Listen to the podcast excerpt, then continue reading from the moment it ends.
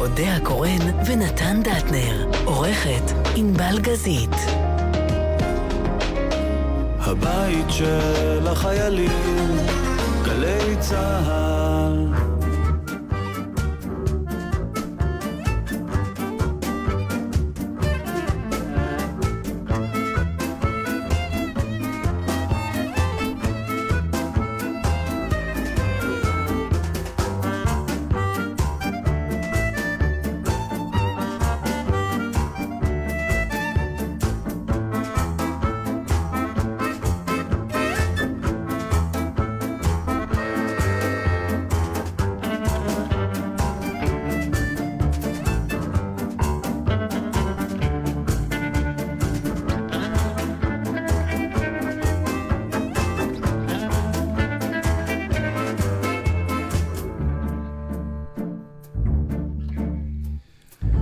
שמח ולהתראות.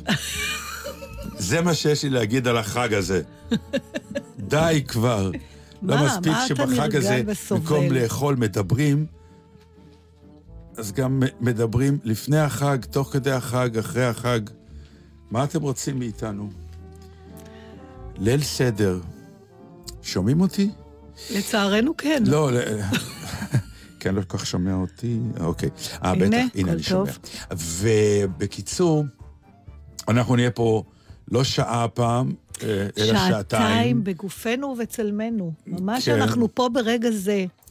ואני מצטער לכל מאזיננו הקבועים שאנחנו מפתיעים אותם בשעות מוקדמות, יכול להיות שהם אפילו לא יודעים. קומו! אמ, קומו, כי אחר כך יש לכם עוד לנסוע וליל סדר. פעם ראשונה, לפי דעתי, שאני זוכר, שאנחנו הולכים ללבוש מעיל לפני שאנחנו יוצאים איזה לליל סדר. כיף, איזה כן? אושר, בטח. ממש לא. היה משהו תמיד שסימל אביב אביב, זה אביב בבגד. נהדר עם מעיל, זה מעולה. לא, זה לא. למרות שבאמת קניתי לי בגד קצר. אני אלבש אותו, אני אקפא. עכשיו, אתם מקפידים ללבוש לבן, לא, צריך לבן? לבן משמין. ומתלכלך. אז מה, שחור? שחור מרזה? זה ולא נכון. מתלכלך. אז את באה לליל סדר שחור? ברור. מי עוד בא לכם לליל סדר שחור? אף אחד, רק אני. אתם. יושבת לבד עם הליל סדר שלי. אה, אנחנו מעט, ובאופן לא ברור, כן. אה, כאילו רציתי עוד. מה עוד? אני לא מבינה, עוד אנשים. אז בגלל שלא מצאתי עוד אנשים שיהיו איתנו, אז בישלתי עוד אוכל. זה נהדר.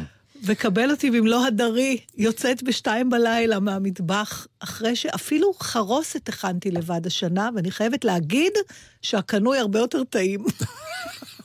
יצא לי איזה מין, והכי מדאיג אותי שהחרוסת והכבד קצוץ נראים אותו דבר. יש להם צבע דומה. אבל אני אתאמן, אני אתאמן. זה לא פלא שאת לובשת שחור בליל סדר שלך. אפשר להעיר לרגע שאת עושה חרוסת של אשכנזים? כן? למה? מה אתם? שמים זרחן בפנים? לא, אתם אבל זה- הפרסיים? אבל זה לא בצבע של הכבד. אני זה לא חושבת שזה היה אמור לצאת גם בקצב, אני לא יודעת מה הפך את היא זה לא לאפור. התכוונה, בדיוק. מה ששוב, אני אז יש לי חייבת... שאלה אלייך, אפרופו שם אנשים. תפוח בפנים. ברור. בגלל זה. באמת? בטח, כי. התפוח, הרי שאת משאירה אותו הרבה זמן, הוא נהיה כהה. לא השארתי אותו. בלי שום קשר, הוא צבעו לבן יותר, יש את הפקט... לא חשוב. אם עושים את זה רק עם תמרים, וקצת ציפורן, וקינמון, ו... די, נו דיקים, תפסיקו פה עם החרוסת הזאת, נו. למה? או שזה טעים. כן. אז איך תזכור את הטיט? איך? סתם תשב, בלי חרוסת. גורניש ו- דר הרבר, את מכירה את המשפט הזה? לא, אין לתאר תוכנית ביידיש. זה ממש לא פוליטיקלי קורקט לדבר ביידיש עכשיו. עבד, אתה לא מה עם קורא- הטיט? זה של גדי יגיל. עבד. הקבלן. כן. אז הוא צועק לפועל. כן. עבד, מה עם הטיט? ארתית גורניש דר הרבר. הוא בקיצור, לא עושה כלום. אז רציתי לשאול אותך, אמרת של אה, מה שנקרא נוכחות קטנה וכולי, והעלית פעם, נגיד, בדעתך להזמין אנשים, כאילו, את מכירה את זה, חייל אה, בודד? כן, העליתי? ואף נקטתי יוזמה בנושא. באמת? כן. אה, מה קרה? החייל הבודד אמר, אני לא בודד? לא יכול להיות שלא סיפרתי את הסיפור הזה. ספרי. לא, אני נטפלתי דווקא לאוכלוסיית הקשישים הבודדים, לא לחיילים אה, הבודדים, ונרשמתי ברזע לפני כמה שנים, כבר לא זוכרת לאיזה חג, וכמו שקורה לי הרבה פעמים כשאני יוזמת התנדבויות, Mm-hmm. אה, עושה רושם שהאוכלוסייה שלכבודה, אה, בכלל יש מיזם, הייתה לא ממש מעוניינת לבוא. אז אה, לקח המון זמן עד שבסוף מצאו לי איזה קשיש. והייתה לו רשימת אה, דרישות? דרישות יותר מלמדונה לפני הופעה, ב, אתה יודע, ב, לא יודעת שם, במדיסון? סקוויר גארדן. כמו מה? אה, הוא לא בא, איפה הוא יחנה, והוא כאילו, בסוף אני זוכרת את זה. זרקתי אותו מה מכל יש המדרגות. לאכול? לא, מצאתי את עצמי בשיחות. אני לא, אני לא סיפרתי את זה אף פעם בתוכנית, לא יכול להיות דבר כזה. היו לי סדרת שיחות עם הנציגה מהעירייה שתאמה בינינו. כן.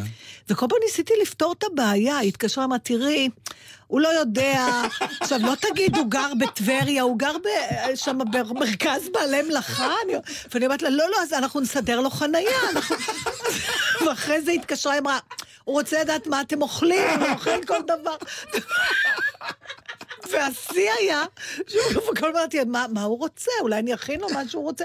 בקיצור, מהבדידות שלו נהיה כבר זה, אנחנו כאילו התארחנו אצלו כבר, וזה נמשך, ובשיחה הרביעית, היא אמרה, תראי, אה, מסרתי לו הכל, הוא יחשוב על זה.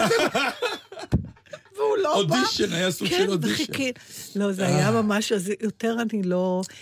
דרך אגב, זה מעלה את השאלה, לפני, לפני, ש- לפני שאת שואלת, אני פשוט. רוצה להתחבר למה שאמרת. רק למשהו, למשהו טיפה הפוך. זה לא, זה לא יצא לי בליל סדר, כן. אבל זה כן יצא לי בקידוש של יום שישי, שכשעשינו את כנר על הגג, היה לנו כוריאוגרף אמריקאי. אוקיי. אז אני אמרתי לו, אתה יודע מה? בוא תעשה שבת. נהדר, כל מה שאנחנו צריכים זה כן. גוי קטן לידינו בשביל ואנחנו להיות... נהיים פתאום מסורתיים ודתיים במאה אחוז. מה גם כאילו- שהוא לא יודע אם אתה יודע את המילים או לא. הוא לא יודע כלום, וזה מה שנהדר. עכשיו, בוא תעשה שבת, מה שנקרא קידוש שישי וארוחת שישי עם המשפחה שלנו, כי הוא היה פה לבד. את ואתם. עושים קידוש בשגרה? כן, כל יום שישי. אצל סבא וסבתא, כלומר, אצל ההורים של אה, סמדר, זה כבר מנהג, מהיום שאני זוכר כן. את עצמי. אה. עכשיו, זה, זה, זה נורא יפה איך באותו רגע הקידוש הופך למופע. המשפחה נכון, מראה- הופכת ל... אה, דוגמה. ד- דוגמה, וגם פתאום המשפחה גם נהנית מעצם העובדה שפתאום היא מבינה באיזה מקום היא נמצאת. מהבודד הוא לא איזה, אבל אנחנו, איזו משפחה מאוחדת, שנים אנחנו עושים. ומצד שני גם כל הזמן גונבים מבט איך הוא מגיב. נכון, לראות האם הוא המודעות. מתפעל, כן, האם יש לו את זה, ואז אמ, אחרי שנגמר... אמ, יש את השיר שלפני הקידוש, אז יושבים, ואז יש את הקידוש, צריך לקום. אז אנחנו כזה קמים ומסתכלים, רואים אותו גם כמתרומם. זה עושה לנו כזה עונג שהוא משתלב, ואז מגיע האוכל ואתה אומר, האם המרק עוף הזה יעבור? הוא מבין מה הוא זה מבין, המסורת. כן. ואז אחד- כן. הוא כמובן, כשנגמר כל העניין, הוא איש כנראה עם הרבה, אה, מה שנקרא, הבנה פסיכולוגית, חברותית, חברתית. הוא הבין שהוא נמצא בטקס, והוא שיתף פעולה, ואחר כך אמר, I will never forget, אני לא אשכח בחיים את הארוחה הזאת של... ואז אה, כשהוא חוזר לכור מחצבתו, אף? אחד מאיתנו לא חושב על איך, אה, מה הוא מספר, הוא אומר, I was with the natives. הוא אומר, they have such lovely ceremonies. והנה אתה הם בדיוק... עמדו, הם קמו, כן, מה הם עשו? בוא נאכל, מה אתם שם? לא, כמו שאתה מתאר, שאתה אומר, היינו באיזה טקס אינדיאני ביערות נכון. באמזונס, עם השמן וזה, ו... כן. כן, בסדר. מה זה מעלה? רצית להעלות שאלה? אמרת רציתי? להעלות שאלה אם זה נדמה לי, Mm. או שמתחילים, אה, החג נכנס הרבה לפני החג. אני משום מה זוכרת שכשהייתי ילדה, כל עניין החמץ והזה והזה, היה יום לפני, במקסימום, או באותו יום. כבר עשרה ימים אתה לא יכול לקנות עוגייה. אתה נכון. ממש, יש כאילו, כבר אין... את- נכנסתי לפני איזה שישה ימים לאיזה מקום, או לא, לא, אנחנו כבר לא... איפה זה? כן, אני יודעת איפה, אני לא אגיד באיזה חנות, אבל בגן העיר, באיזה מקום, כולה בן אדם רצה סנדוויץ', זה היה לפני חמישה ימים, שישה כבר ימים. אמרו לך די חמץ אצלנו? אמרו די, זה כבר לפסח, זה כשר לפסח. מה קרה? Mm. זה, זה לא תענוג לא לאכול חמץ, זאת אומרת, בוא, בוא נודה על. האמת. תקשיבי, אתה מקבל את זה. לא, לא, אני אבל- אוהבת את זה. אני אגיד לך... את אוהבת את זה? מצות זה טעים. לא, לא, אני לא מדבר על זה. לא עניין של מצות, אני עניין אגיד של הדרת החמץ. את יודעת שזו תנו המסעדה... לו לחיות עד 24 שעות לפני פסח, מה זו יש לך? המסעדה היחידה, אפרופו לוחות הזמנים, שאחותי ואני אכלנו. תשאלי למה? למה? אה, סיפור שהיה כך היה, מכיוון שאצלנו באמת, אה, כמו שאת אומרת, החמץ היה יום לפני. יום לפני. יפה. אז באמת ביום שלפני הפסח, יום לפני ערב פסח, הבית כבר היה סגור מבחינה פסחית. ואי אפשר אוקיי. יותר לאכול צהריים חמץ. אז הייתה מסעדת ניו יורק. אוי, בדיזנגוף, בדיסגוף פינת בן גוריון, נכון. נכון? בטח. והייתה ארוחה ידועה, כאילו נכנסה למסורת המשפחתית, שיום שלפני ערב פסח, הולכים למ- למסעדה הזאת ששמרה עדיין על החמץ, היא לא מה שנקרא כמוך, הלכה שבוע אחורה, כן. כי היא ידעה שמחרת היא סוגרת, היא יוצאת לחופש. אה, סגרו לכל כן, השבוע, בשביל מה, נכון. חמץ או חמץ, סוגרים ונגמר עניין. וזו הי- הייתה המסעדה היחידה שאכלתי מחוץ לבית. אז, לא היו... אה, הבנתי, לא... עכשיו, כן. אתה אומר לא הייתי אוכל במסעדה. היחידה הפעם היחידה שאכלת. שאכלתי במסעדה בשנה היה היום שלפני ערב פסח, כי הבית היה סגור, וזהו. טוב, אז רק לפני שנמצא משהו, אנחנו נגיד לכולם שאנחנו נהיה פה שעתיים היום, ואנחנו נשוחח עם אנשים על כל מיני דברים שקשורים... כמובן, בסדר. ישיר או בעקיפין לחג הפסח. אז אה, תשארו איתנו, מה יש לכם לעשות? אפשר לחשוב.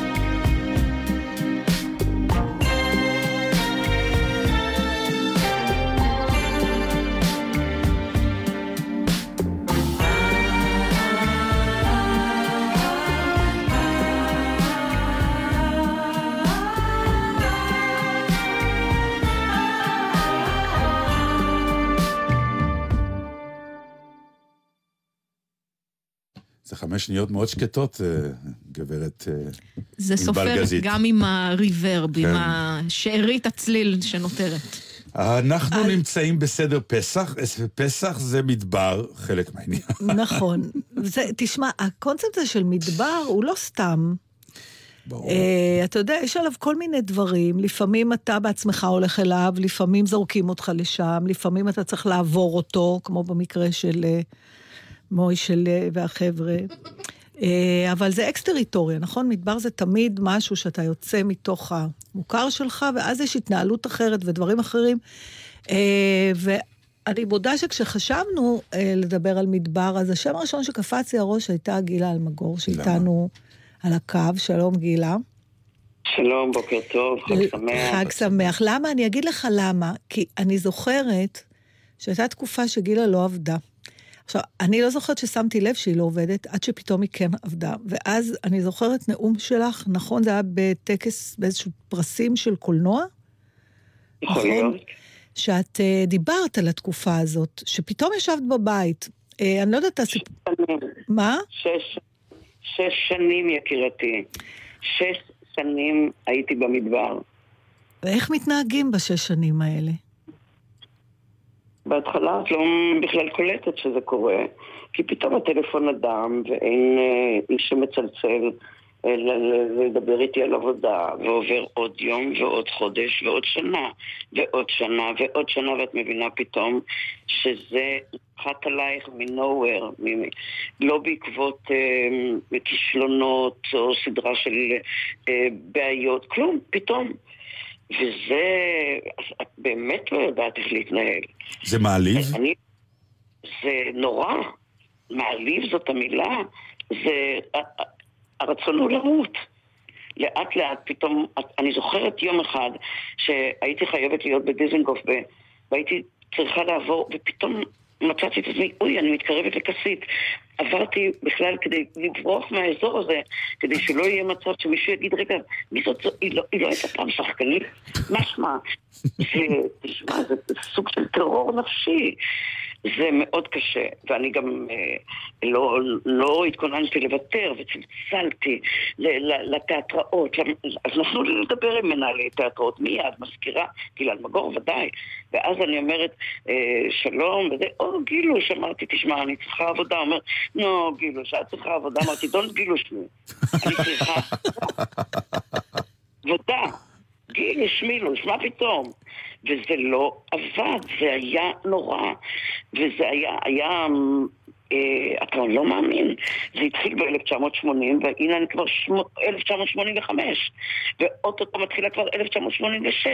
את אומרת, זה לא יכול להיות. ואין מה? משהו שקדם לזה שאת אומרת, זה לא. העונש, או, או לא העונש, או הגמול על משהו שעשיתי, 1, 2, 3, שאמרתי. לא, לא, לא, לכן זה היה כל כך מפתיע, מדהים, משפיל, כואב.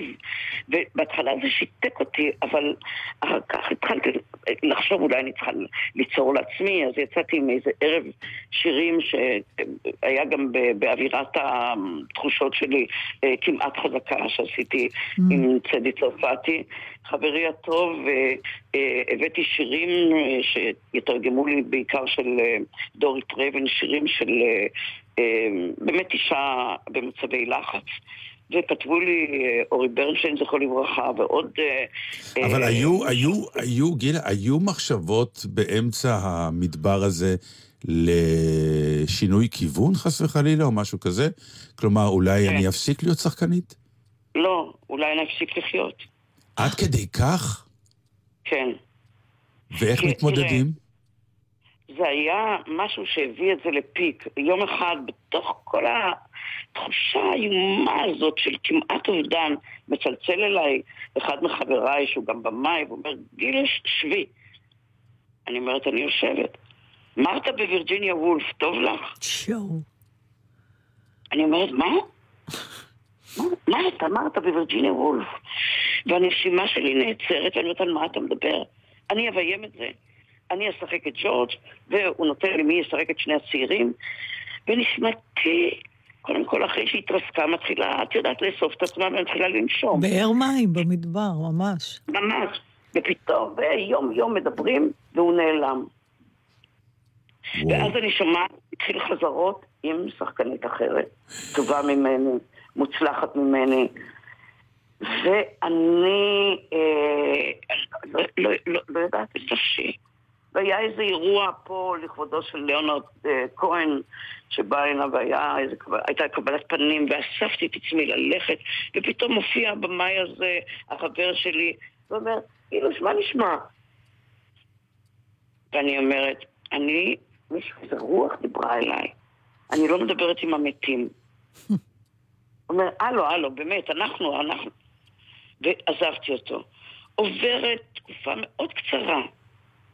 וא', סיפרו לי שההפקה הזו התפוצצה, שזה לא צלח, והם אפילו לא המשיכו חזרות, ואז בלי הודעה מוקדמת, הוא מופיע אותו איש בדלת אצלי, ואצלי זה שבע קומות, וצריך לצלצל למטה. מש... אני פותחת את הדלת מבלי לדעת למי, אני רואה אותו, הוא זורק לי ליד תסריט, הוא אומר, לא נדבר על העבר, זה נושא לשיחה אחרת. סרט ראשון שלי, את בתפקיד הנשי הראשי, יאללה, לעבודה. ובמקום שאני אזרוק אותו מהבית, אני, אני מתפתה, ואני אה, ממשיכה איתו בדיאלוג, ומתחילים להיפגש יום-יום, לדבר על ההפקה ועל הסרט, ואני מרגישה שאני בקושי, בקושי, בקושי, ואז אני אומרת תשמע, אה, אני רוצה לנסוע לנוח, לאסוף את עצמי. הוא בטח, בטח, בטח, אני מחכה לך והכל. אני חוזרת אחרי כמה ימים מאיזה מקום כזה שנחתי ליד לונדון, ובשדה התעופה אדמון וביתי מחכים לי. ואני רואה אותם עם פנים נפילות, ואני שואלת מי מת, מה קרה? ושקט, וזה בשדה התעופה. אני אומרת, תגידו לי מהר, מי מת? קרה משהו נורא. תגידו לי מה קרה. והדר שולפת את העיתון מתחת לזרוע של אגמון, פורסת אותו, וכתוב, אה, טופו לאשתו וביתו בסרטו של זה וזה, בתפקידים ראשיים. והתמוטטתי בשדה התעופה. ואני אחת שלא מתמוטטת לפני אנשים, כל זמן שאני יכולה, אבל התמוטטתי. ובקושי הם גררו אותי הביתה, ולא יצאתי מהמיטה, נכנסתי לטרנינג, וימים לא יצאתי מהמיטה. הדבר היחידי שעשיתי זה ששפשפתי שיניים, ואיכשהו שטפתי את הפנים כדי להיות מסוגלת להוביל את הגר מהמיטה לדלת ולהגיד לה שיהיה לך יום טוב. ויום אחד היא מצלצלת מלמטה, אמא, אמא, אמא, מהר תפתחי, ואני פותחת עם עיניים מבוהלות, מסתכלת עליי, עם פנים מבועטות, ואומרת לי, אמא, תבטיחי לי, כשאני אחזור מבית ספר את לא בוכה יותר. ואני לא ידעתי שאני בוכה. ואני לא ידעתי כמה אני מפחידה את הילדה שלי, כמו אמי, זכרה לברכה, שהייתה מפחידה מאוד לפעמים. ואת יודעת, את חיה בצל של כן. עם פגועת נפש. כן. חלק מה- מה- מה- מהמזון היומיומי. אז זאת אומרת, אני, בעצם התחושה הזאת שכמו שהוגלת, נגיד נקרא לזה כן. ככה, למדבר המקצועי, כן. בעצם כן. את, אה, את אה, עטפת את עצמך גם במדבר, זאת אומרת, המשכת חיים, את את גם הפסקת החיים הרגילים שלך, נגיד. זאת אומרת, הגדרת את לא. עצמך. רק בש... ר- בשלב האחרון בש- הזה, כן. שחזרתי סופית, אני אמרתי די, אין, אין סיבה לחיות. אני אשכב במיטה עד שאני אפסיק לנשום. ואולי אני אעזור לעצמי גם לעשות את זה. מה הוציא אותך מהמיטה בסוף? הגר, הפחד שלה, שהבנתי כמה היא מבועטת. ואני זוכרת שהכנסתי, אחרי שהובלתי אותה, שהיא תצא מהבית, והרגעתי אותה, אמרתי, זה לא יקרה יותר, תראי, אני אהיה בסדר. תחזרי מבית ספר, תראי אמא, את, את אימא שאת מכירה. ונכנסתי למים צוננים, ושתקתי את הראש שלי ולא הוצאתי אותו, עד שהרגשתי שהשורשי השערות שלי מרגיעים אותי. נכנסתי לחדר שלה, שלפתי מחברת ריקה, והתחלתי לכתוב בשנה ההיא במוסד ההוא אמא הגיעה לביקור רק פעם אחת, ואני זוכרת שזאת הייתה הפעם היחידה, וזו ההתחלה של הקיץ של אביה. לא, אני אשמע את הסיפור הזה אלף פעם, וכל פעם יש לי צמרמורת בגוף אה, כשאת מגיעה גם לי לקטע כשאני הזה. מספרת לך את זה. כי זה באמת היה משהו, מישהו למעלה שמר עליי, הילדה שלי הוציאה אותי מהמדבר הזה, וכתבתי במשך עשרה ימים ללא הפסק, והפועל היוצא של זה, זה ה- האור בפסגת המנהרה החשוכה הזאת היה באמת הקיץ של לוויה. עכשיו- ואני לא ידעתי שאני כותבת ספר. אני הכיתי איזה סיפור שהיה סגור ונעול על מנ- מנעול ובריח בכספת הזיכרון, ואמרתי, משהו רק שנוציא אותי מזה. אז. אם היום אה, כן. היית פוגשת שחקן או שחקנית שנמצאים בשלב הזה במדבר, כן. מה היית אומרת לו? תעשה הכל כדי שזה יעבור, אל תמות בדרך. אתה תמצא את, את באר המים אתה תמצא. כי אפשר למות. אני אומרת את זה ב, ב, גם היום בכל כך הרבה כאב. כי ב, ב, ב, בתקופה הזאת אתה מגלה מי באמת חבר שלך, מי בוגד בך. אה, אה, וזה כבר אה, קשה. אה, ואם הייתי יודעת שהסיבה היא באמת שאני לא שווה שום דבר, וזה יכול להיות, יש כל כך הרבה טובים ממני, ו- ו- וזה מקצוע תחרותי, ופה נכשלתי ושם נפלתי. לא, פה באמת לא היה, ועד היום אני כל כך הרבה שעות מנסה לנתח את הדבר הזה, דווקא מהמקום שבו אני עובדת ולא הפסקה. אבל לא באמת הרגשת לרגע שאולי את באמת לא שווה שום דבר? בטח. בטח, היא אומרת אה, שכן. כן. המדבר בסוף, אתה, אתה כאילו לאט לאט מבין, אתה מקבל על עצמך את הסיבה הלא נראית לעין, אבל אתה מניח שהיא. כנראה שם, ואתה אומר, אז זה מגיע לי. זה בעצם אחד מהשלבים.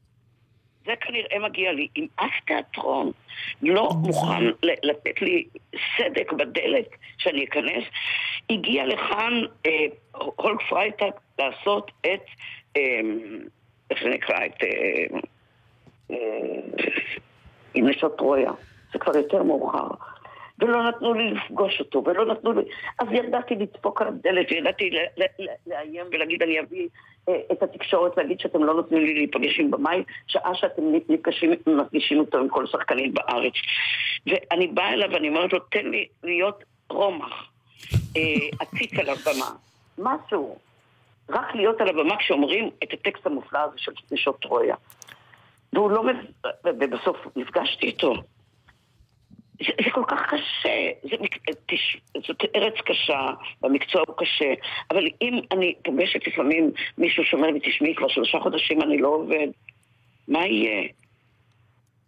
אה, אמרתי, לא, לא להתייאש, לנסות לעשות לבד, זה- לעשות... והחוויה הטראומטית, אין ספק, אה, שינתה בך משהו כלפי המקצוע, כלפי עצמך? קודם כל, זה שינה מיד, משום שברגע שיצא הקיץ של אביה, אני לוקחת אותך לנקודה הזאת של חמישה חודשים אחרי שסיימתי את הכתיבה, זה היה על המדפים ביקורות מדהימות, כן. וקצת הפתעה, מה פתאום, איך זה פתאום, הזו, האישה הזו החזקה, וזה פתאום עם איזה פרק בילדות כזו.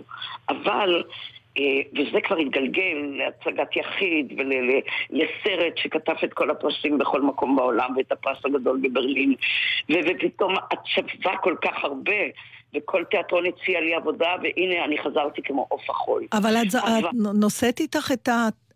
אני מתכוונת בהתנהלות, זאת אומרת, זה, את, כשזה נגמר, המדבר, כשיוצאים מהמדבר, אתה חוזר בדיוק לאותה נקודה שהיית לפני, או שמשהו כן. בך נשאר, כן, זאת אומרת, מחקת את התקופה הזו.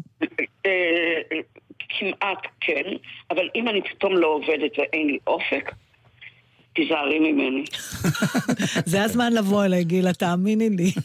אני כל כך מפחדת שהנה זה מתחיל. הנה אני נכנסת לסרט הרע ההוא. תראו, אנחנו קולגות ואנחנו עוסקים במקצוע הקשה והתחרותי והמדהים הזה, שאין לו אח ורע. באמת, זה מקצוע, זה גלגל הצלה ולא פעם. ו... ופתאום כשהאור נדלק ואת יודעת שיושב קהל באולם, ואת חזרת מאיזה בור שחור, מאיזה מנהרה אפלה, והנה את במקום הכי נכון, את על הבמה, והקהל אה, ש- מוחא כפיים, ובסוף ההצגה עומד על הרגליים, אני מדברת על ההצגות של הקיץ של אביה, וזה זה, זה, זה נס. מישהו בכל זאת שמר עליי למעלה, שאני לא אתאבד, שאני לא אמות, שאני אחזור, שזה יקרה. תודה רבה על השיחה הזאת, גילה. ושלא הכנות. תהיי במדבר לעולם אה, יותר. ואולי טוב שהיית, כי אם לא היית, לא היה לנו את הקיץ של אביה. נכון. חג שמח. חג שמח. תודה רבה לך. רק טוב. להתראות. ביי. אתם מאזינים לגלי צה"ל.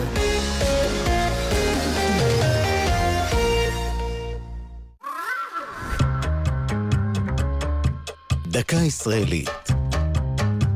השבוע, רביעיות לרגל חג הפסח. והפעם, בתי כנסת ספרדיים. העובר ברחוב משמרות הכהונה, בקצה הרובע היהודי בירושלים, לא יבחין מסקירה חיצונית בחשיבות המבנים שלפניו. כדי להיכנס לבתי הכנסת, יש לרדת במדרגות צדדיות למפלס הנמוך בכשלושה מטרים מהרחוב, ולעבור בדלת נסתרת. אז נגלים לעין בתי הכנסת הספרדיים, שנבנו בתחילת המאה ה-16 בידי יהודים שעלו ארצה לאחר גירושם מספרד ומפורטוגל ב-1498. המפורסם בבתי הכנסת נקרא על שם יוחנן בן זכאי. בסמוך לו נמצאים בית הכנסת אליהו הנביא, ולצידם זה האיסטנבולי וזה המכונה בית הכנסת האמצעי. בהתאם למנהג ספרד, ספסלי היושבים בבתי הכנסת מכוונים זה כלפי זה, ולא לכיוון ארון הקודש, כדרך יהודי אשכנז. במלחמת העצמאות שימשו המבנים כמחסה למאות מיהודי העיר העתיקה. אולם לאחר נפילת הרובע היהודי בידי הירדנים, ניזוקו בתי הכנסת ובמשך שנים שימשו כדיר לבהמות. רק לאחר מלחמת ששת הימים, עם איחוד ירושלים, החל שיקום המקום. ב-1972 נחנכו בתי הכנסת באירוע חגיגי, ועד היום הם פתוחים לקהל המתפללים ולתיירים. זו הייתה דקה ישראלית על רביעיות ובתי כנסת ספרדיים. קדימה, צד! מבצע צועדים בנתיבי העצמאות והגבורה יוצא לדרך. צה"ל מצדיע ללוחמי תש"ח ומזמין אתכם, בחול המועד פסח, לצעוד יחד עם לוחמי צה"ל בשבילי המורשת וקרבות תש"ח. להרשמה ולפרטים, היכנסו לאתר צה"ל. עמיתי מועדון חבר, במיוחד בשבילכם, כל דגמי סקודה בתנאים בלעדיים השמורים רק לכם. מצפים לראותכם. סקודה, לפרטים חייגו כוכבי 9822 או ייכנסו לאתר מועדון חבר. כפוף לתקנון. במדינת ישראל יש אלפי משפחות שלא יהיה להם מה לאכול בליל הסדר. ארגון מגן דוד אדום הוא תנועת אורות חסד מיסודו של הרב חנן פורת, זיכרונו לברכה, דואגים להם לארוחת החג. מתנדבי מד"א יחכו לכם ברשתות השיווק השונות ויאספו מוצרים לחג. למידע על נקודות האיסוף ולתרומות מזון, חייגו 02-537-9777 ושיהיה לכולנו חג פסח כשר ושמח. מוגש באדיבות גלי צה"ל. ראש אכ"א, אלוף מוטי אלמוז, מגיע לקולה של אימא. תוכנית מיוחדת לכבוד 70 למדינה, עם חיילים בודדים ולוחמי ולוחמות צה"ל, בהגשת ראש אכ"א, אלוף מוטי אלמוז וטלי ליפקין שחק. קולה של אימא, הבוקר ב-11, גלי צה"ל.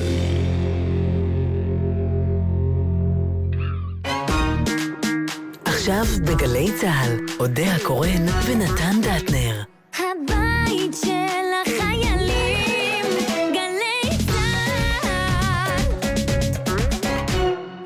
הייתי במדברון קטן כזה, אני מוכרח להודות, לשמחתי הרבה זה קראתי לזה מדברון. אה, הכנתי כאילו את הקרקע לגברתי הנאווה, ומה שנקרא, כל מיני הצעות שהגיעו, אמרתי, לא, לא, אני מיועד ל... וממש כזה שבוע, שבועיים לפני שהם אמורים להתחיל את ההפקה, יש טלפון שמודיע לי שההפקה נדחתה ללמעלה מחצי שנה ונראה. עכשיו, אני בלי כלום. כן, אבל אני חושבת שגילה דיברה על משהו יותר עמוק, האמת שמאוד הערכתי גם את הכנות. לא, תשפילי כלל אותי אנשים- עכשיו, תשפילי פה. ב- נתן, זה לא מדבר, זה נגב קטן. אמרתי מדברון קטן של מה שנקרא... ראית את המדבר, ראית, פחדת מהכניסה הייתי על הר. נבו וראיתי את ארץ כנען ולא אולי נכנסתי נדבר גם אליה. על זה בשעה השנייה, אבל עכשיו יש לנו עוד אה, יקיר תוכנית. רוני סומק איתנו, שלום יקירי. בוקר טוב. בוקר טוב. חג. שמח. ואיתך אנחנו רוצים לדבר על המושג הזה דיינו.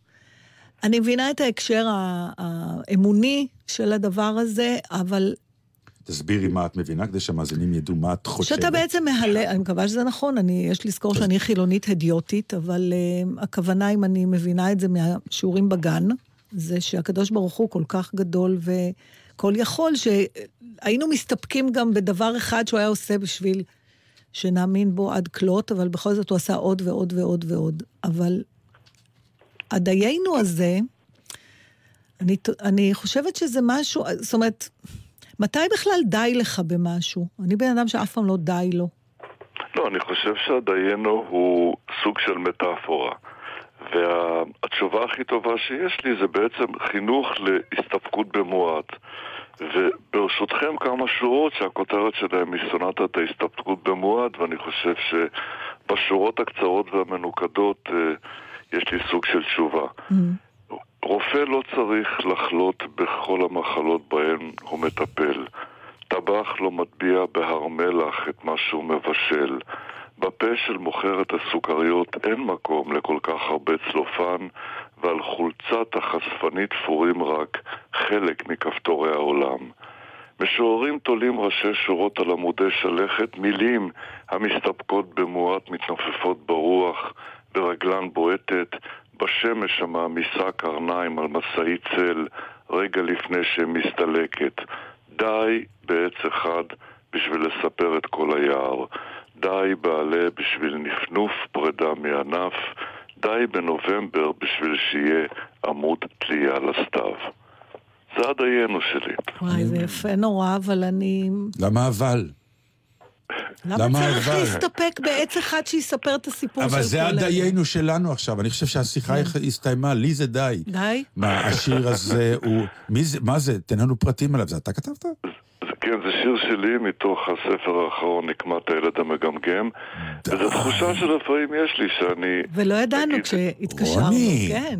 ממש אתה משורר. משורר, ממש. וואי, לא ידענו ככה. כן. ב- לא, אני שיר מופלא, אנחנו רוצים אותו, אנחנו- אנחנו רוצים אותו באתר, אני לא יודע מה, בקיצור. כן.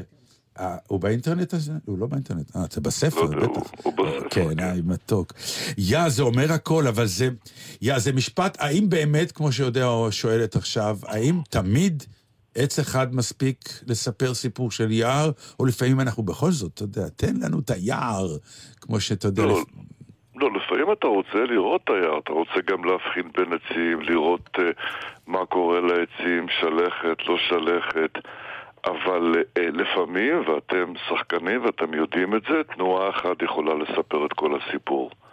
Uh, סיבוב אחד של גוף, uh, uh, חיוך או משהו כזה, ואתה אומר לבמאי תודה רבה שעשית ואני יכול לוותר עכשיו על טקסט. אני רוצה להגיד, כן- אבל... סליחה, כן, כן, לא, תמשיך. אני אומר, אלא אם כן אתה לא סומך על, על האינטליגנציה של הצופים. אבל בשירה זה עוד יותר, כי זה, כי, כי זה מצמצם ומצמצם ומצמצם, ופתאום אתה רוצה להגיד, הנה, אתם רואים את, ה, את, את, את טיפת המים, תסתכלו עליה טוב, כי היא נולדה באוקיינוס והיא המטאפורה לאוקיינוס. וכל הסיפור הזה של ההגדה של פסח הוא בעצם סיפור כזה. כי אה, אומרים לנו, אתם אה, רואים את הסיפור הזה? אתם, אתם רואים שהווייז לקח אותם 40 שנה? תשכחו מכל הדברים ותדעו שזה סיפור על חירות. אה, אגב, בבית שלנו לא גנבו אפיקומנים. גם אצלנו לא.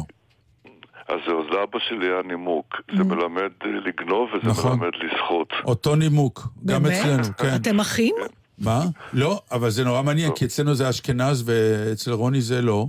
אבל משהו בתפיסה היהודית, גם אני, אני תמיד התנגדתי לדבר הזה שנקרא אפיקומן. בגלל זה נהייתם זה אומנים עניים, במקום להיות אנשי עסקים עשירים. בבקשה, חינוך קיבלתם. לא, באמת, כאילו, החינוך הזה לגנוב משהו ואז לסחוט... אה, יו, אני, אני, הרי אצ, אצלנו זה היה ממש אה, מסחטה, כי היינו יושבים כל המשפחה, והיה לי בן דוד קטן ממני, קטן אבל ארס, מה שנקרא. הוא תמיד אמר, אין, אני קורע את אבא שלי באפיקומן, כי אה, היה תמיד צריך לתת מתנה. איזה מתנה אתה קונה לי ואני אתן לך את האפיקומן. אז הוא תמיד היה בא עם מה שנקרא אוטו חשמלי, כל מיני כאלה, ותמיד היה להם פנים חמוצות להורים, מה נעשה עם הילד, נגיד לו לא? אז איכשהו הוריי עשו עליי מניפולציה שאני אשמש כדוגמה לבן דוד איך מתנהגים נכון. אז אני אמרתי, אני רוצה ספר מתנה. אז הם הסתכלו והם אמרו, אתה רואה? למה אתה לא כמו הבן דוד שלך? והוא קיבל אופניים ואני קיבלתי ספר. אכלתי אותה בתור דוגמן. בשכונה שאני גדלתי בה הגיע פעם דוד למשפחה מארצות הברית וילד רצה כדורגל, חזר הדוד לאמריקה וקנה לו, ושלח לו כדור של פוטבול. וילד עמד עם הכדור הזה שנראה כמו ביצה, הוא לא ידע מה לעשות אני זה. ממש לא זוכרת אה, מתנות בפסח. אני זוכרת לפני, כל מיני נעליים שגדולות עליי בארבע זה מידות. ו- שקונים ממי- התלבשות לפסח. אבל כן נשאר לי המנהג של... לקנות משהו חדש לפסח, אני ממש מציקה למשפחה שלי. צריך, כן, משהו חדש. אה, דרך אגב, זה פתאום אה, עושה לי שאלה, רוני, על מה שאמרת. כן. כי אתה, אתה הצגת את זה כהסתפקות במועט, אבל אתה, אני חושבת שיש איזו הבחנה, אם תרשו לי להתפלסף קצת, בין מינימליזם להסתפקות במועט. לא. י- יש, יש פתגם צרפתי שיענה על השאלה שלך, וזה אומר עוני שמותר רק לעשירים. אז זהו, אז רציתי לשאול, הסתפקות במועט, היופי בהסתפקות במועט תמיד נראית לי פריבילגיה של כאלה שיש להם הרבה. בטח, זאת אומרת, אם את רואה את פייר קרדן הולך עם חולצת טריקו, זה לא מכיוון שאין לו כסף לקנות חליפה של פייר קרדן. הוא אומר, מכיוון שיש לי הכל, אז אני יכול גם אה, אה, שחלון הראווה שלי יהיה חולצת טריקו. וזה הסתפקות במועט, הסתפקות במועט אחרת, זה סוג מסוים של מישהו שבאמת אין לו, אבל אם אין לו, אז הוא לא הולך לישון טוב בלילה. אנחנו מדברים על, אה, אם אני חוזר למטאפורה של העץ, שאתה אומר שבעלה הזה או בעץ הזה אתה יכול לראות דברים שרק אתה רואה אותם ואחרים לא רואים אותם. זה מה שנקרא, יש, יש אסכולה כזו אומנותית, מה שנקרא הגאונות שבצמצום. כלומר, יש אה, שירת יוקו, איך זה נקרא? הייקו. הייקו. שהיא כאילו אבל זה לא, זה המטאפורה לא הכי גדולה בדיוק של זה.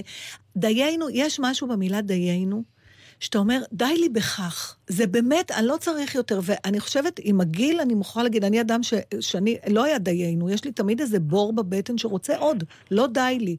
ועם השנים, לא נעים לי להגיד, ואני רואה את זה גם מחברים, אתה מגיע למצב שאתה אומר, רק שנהיה בריאים, ואתה מתכוון לזה. וזה הדיינו. נהיה בריאים, דיינו. השאר כבר לא כזה שורף ודוחק וצועק בלילה, יאללה, יאללה, יאללה, הלאה, עוד, עוד, עוד. אבל אני עוד... מה? מה אתה אני, חושב? אני חותם על זה. נכון? כן, כי אנחנו פתאום מבינים שה...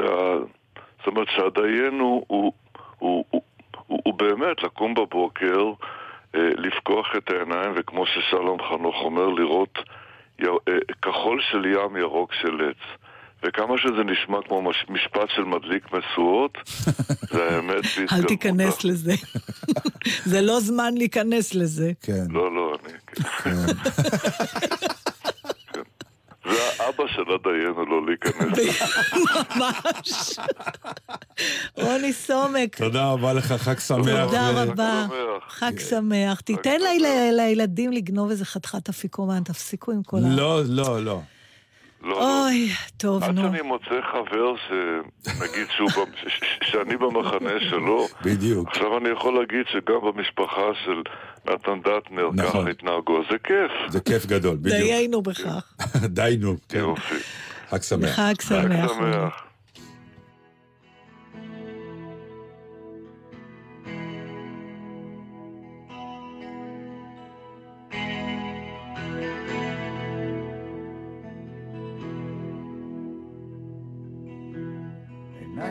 פקוחות מבלי לראות את השמיים. מבלי לראות כחול של ים, ירוק של עץ. מבלי לשמוע מנגינות יפות כמו פעם. מבלי לראות את הדברים כמו שהם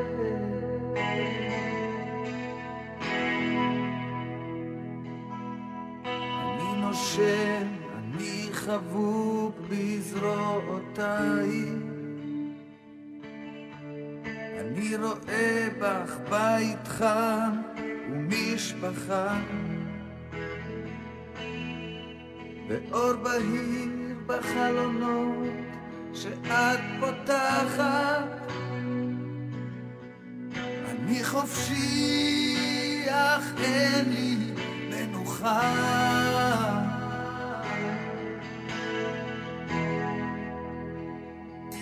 ילדים קטנים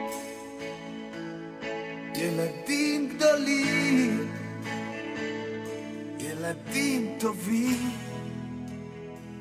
או ילדים רעים. את יודעת אמא כולנו ילדים של החיים. הרופא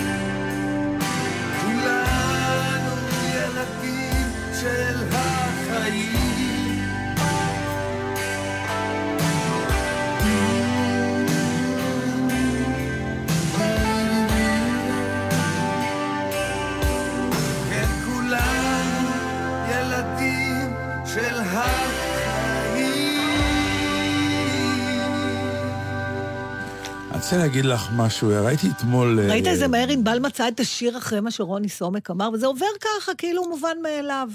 זה לא היה מוכן, מאזינים יקרים. מה זה לא היה מוכן? אמ, הפתיע אותי. העניין של... אה, ראיתי אתמול כתבה, ופתאום גיליתי אה, מה הלך לי לאיבוד בחג הזה. מה? אה, היום יש הכל כשר לפסח. יש בורקס כשר לפסח, פיצה כשרה אוי, לפסח. זה כמו שהוא אמר הטבעונית. ופתאום, כן, ועכשיו, אני זוכר באמת את ההרגשה אה, של אסירות קצת, היית מוגבל שבוע ימים. לא היה לך אופציות. הייתה מצה, נכון. היה אה, קמח מצה, תפוח אדמה, ביצה, ועכשיו, עם זה, תעשה ארוחות. שבעה ימים. אז משהו בקומבינות ובפטנטים, איך להוציא מתוק מאז, היה מדליק. אז לפעמים סתם דבר נורא, כמו מצה עם שוקולד למעלה, היה מעדן מדהים ונפלא. והיום זה מאייט, זה כלום, כי בעצם הכל יש, עם איזה טריקים ושכלולים ולחמניות כשרות, ומה שנקרא, הכל כמו כרגיל. אז איך חבל. נשמח? איך נקי... מה, מה נגרע פה בעצם? נגרעה למה? שמחת ה... שמחת העניים. ה- לא, השמחה בדיוק, שבסוף החג פתאום אתה נותן ביס בפיתה. מה זה, רצנו כמו מטורפים, היה תורים. עכשיו, תמיד יהיה תורים, אבל משהו בזה שאתה לא אוכל חמץ, אתה כן אוכל את הבורקס ההוא, אבל אז המילה בורקס בכלל לא אתה הייתה. אוכל בורקס לא טעים פשוט. ברור, אבל אתה אוכל בורקס מבחינה נפשית, אתה לא... אתה לא באיסור. אתה לא באיסורים יותר נכון. מדי. אתה באיסור על חן- טעים. כן, היה לא חן. באיסור הזה, שבאמת המצאת, אבא שלי היה עושה מאכל שקראו לו בובלה. זה בובלה! די, אל תגידי? לי. אבל אני חושבת שאנחנו לא מדברים על אותו אותו דבר. דבר, מקמח מצה, ביצים ו... ומקציפים ומקציפים, חלפון, כן. אני לא מאמינה. כן. גם. לצלם קראו לזה בובלה. בובלה! מאיפה הגיע השם הזה? מלודג'. כן, פולניה. וזה היה, אין, הגורמה יא, הכי גדול. אני לא מאמינה שעוד מישהו מכיר היום את זה. אבא מכין בובלה, זה היה טקס אז, בערב. אז אצלנו, זה הדבר האחרון שה- שהבנות שלי זוכרות שאימא שלי הכינה. בובלה. כן. ואיך היא הייתה מקציפה עם מקציפה, כי המזלג, הקצב- איזה עכשיו, שרירים היה להם השאלה, בידיים. אם הבובלה היה באמת אוורירי, אוורירי, או כי לא זה היה צריך אוורירי. להתנפח. בדיוק. נו מה, וכולה נו, קמח מצה? וביצים. והיום כבר יש לך מה שנקרא פיצה. מי עושה בובלה היום? כשרה לפסח. אני גם לא מסוגלת, אין לי את השרירים, את הטרייפסס האלה. אני משתמש בכל מיני... יא, כן. היה לך בובלה זהו, עכשיו אנחנו באמת אחים. נכון? נכון מאוד. מי יבין שנגיד בובלה? חשבתי שזה שם שאבא שלי המציא. אז זה לא. אולי היה לו משהו עם אמא שלי. וואו. תאר לך. תארי לך אני שבסוף... מקווה בשבילו שלא. אני, אני בשבילה... למרות שיש אומר, עדויות. אני מעדיף, כלומר, אני הייתי, אה, כלומר, בשבילה אני שמח, כי הוא היה, הוא היה, הוא היה. בן כ- היה באיזה תותח. שנה הוא נולד? אה, מאיפה אני זוכר? אתה לא צריך לזכור, אתה צריך לדעת. אני לא זוכר, לא זוכר. לא יודע. בן כמה ו- הוא היה היום אם הוא היה חי? ו- הוא נפטר ב-87, הוא היה בן 61. מה, אני צריכה לחשב את זה עכשיו? ברור, כן. צריך- בוא תהרוג אותי וזהו, ענבל, תוציאי חזקה. אם הוא, נול... אם הוא נפטר ב-87, חלפו מאז 31 שנים. אוקיי? בדיוק בגיל של אימא? שלי. בדיוק אבל, תקשיב, היה רומן. היה בובלה. שם הוא בעצם הכיר את הבובלה, כן, היא הכינה לו. לא סתם אנחנו התחברנו. ברור. טוב, זהו? אז ההרהור הזה על החן שבאיסור, יש חן גם ב... לא הכל מותר. תהנו ממנו, אבל לא, מנסים מה שנקרא... תראה, קל, קל, הכל יהיה קל. אני לא אוהבת שאוסרים עליי לאכול דברים. לא, אבל הם ממציאים באמת שטויות, לא חשוב. טוב, בקיצור, תאכלו פיצה כשרה לפסח. מה זה הפטנט האידיוטי? זה בלי גלוטן, לא? לא, זה בלי חמץ, זה בלי חיטה, בלי... אוי, נתן, נתראה בשעה הבאה. כן.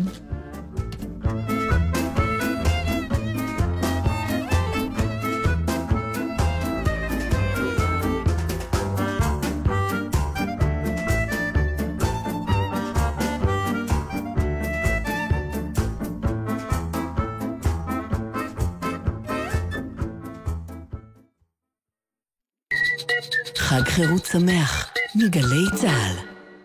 קדימה חמוד, תשאל את הקושיות. מה נשתנה ב-70 שנה בחקלאות? היא נולדה לפני 70 שנה, ומאז היא רק צומחת, החקלאות הישראלית.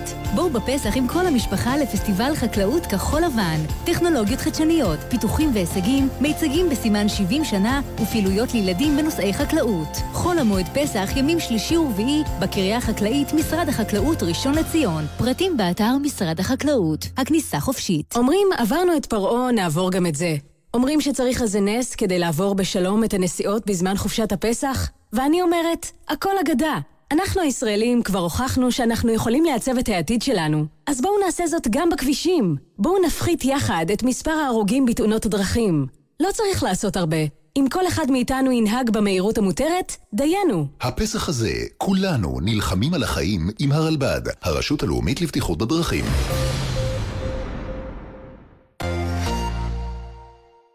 לרבקה מיכאלי אין רגע דל, גם לא למסיבת יום הולדת.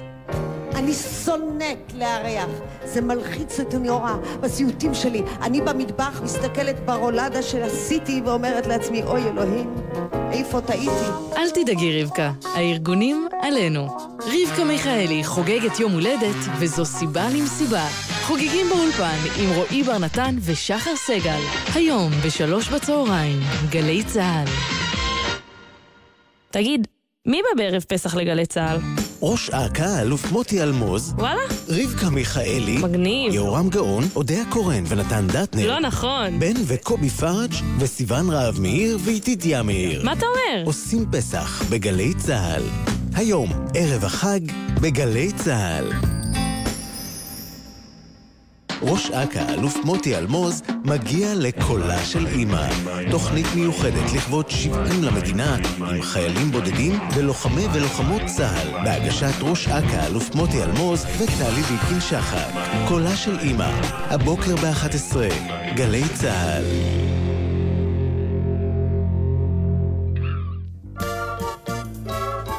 גלי צה"ל מציגה כל הג'אז הזה שתיים. אלבום כפול עם מיטב הקלאסיקות מתוכנית הג'אז של גלי צה"ל. כל פילי הקיץ אין הקש, ואת קפיצות החגורים. 42 קטעים בלתי נשכחים, ישראלים ובינלאומיים. כל. הג'אז הזה שתיים. המתנה שלכם לחג. עכשיו, בחנויות המוזיקה והספרים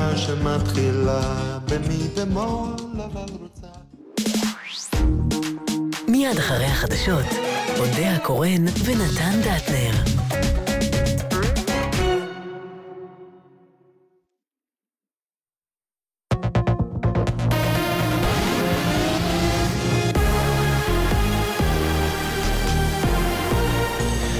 גלי צה"ל השעה 10, בוקר טוב, כאן נועם אבירם עם מה שקורה עכשיו. צעדת ההמונים בעזה, הסעות יוצאות בשעה זו מרחבי הרצועה לכיוון גדר המערכת. כתבנו צחי דבוש. עשרות אלפי עזתים צפויים להגיע אל שבע נקודות מרכזיות לאורך גדר הגבול. תחילה הם יקיימו את תפילות יום השישי, ואז יחלו לצעוד אל עבר ישראל. בעוטף עזה ולאורך הגדר נרשמת נוכחות גדולה מאוד של כוחות צה"ל. הרמטכ"ל רב-אלוף גדי איזנקוט נמצא בשטח ומפקד בעצמו על המבצע. הפקודה ללוחמים היא לא לאפשר לאף פלסטיני להפר את הריבונות הישראלית. בתוך כך, כלי תקשורת פלסטיניים מדווחים על הרוג ושלושה פצועים מירי צה"ל, ככל הנראה בעקבות ניסיון להניח מטען. צה"ל בתגובה, הטענות מוכרות. כתבתנו אינה אנטונוב. על פי הדיווחים, גבר בן 27 נהרג מירי טנק ואחר נפצע באזור ח'אן יונס, כמו כן שני פצועים באירוע נוסף מזרחית לאלבורג'. מצה"ל נמסר כי נבדק החשד שהפלסטינים שהגיעו במהלך הלילה אל גדר המערכת באזור ח'אן יונס ניסו להניח מטענים על הגדר. בנוסף, במהלך הלילה שני חשודים התקרבו לגדר המערכת בדרום הרצועה וביצעו פעילות חשודה. כוח צה"ל ירה לעברם באמצעות טנק, לשון התגובה.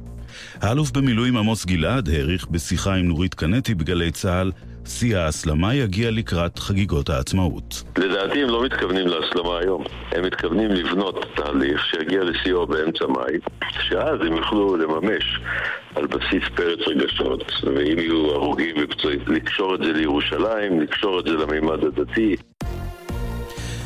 גבר בן 40 נהרג לפנות בוקר לאחר שנפגע בפיצוץ מטען שהוטמן ברכב בקריית גת. צוות של מגן דוד אדום פינה אותו לבית החולים ברזילי באשקלון, שם מת מפצעיו. כתבנו רמי שני מוסר שהמשטרה חוקרת את נסיבות האירוע. הרשות הפלסטינית פרסמה הודעת ברכה בעברית לישראלים ולעם היהודי לרגל חג הפסח. מדווח כתבנו ניר שווט. ההנהגה הפלסטינית מושיטה לכם יד לשלום, נכתב בהודעה, בתקווה לשיתוף פעולה בהקדם ולהסרת חומות האיבה. את הברכה פרסמה הוועדה למגע עם החברה הישראלית בלשכת אבו מאזן. אנו מאמינים כי חג החירות צריך להעניק לכולנו השראה לתיקון עולם, כך נכתב בדברי הברכה. ותחזית מזג האוויר לליל הסדר, קר מהרגיל בעונה, שלג כיסה הבוקר את פסגת הר החרמון, מחר התחממות. לכולנו חג שמח ושקט. אלה החדשות שעורכת גוני כהן.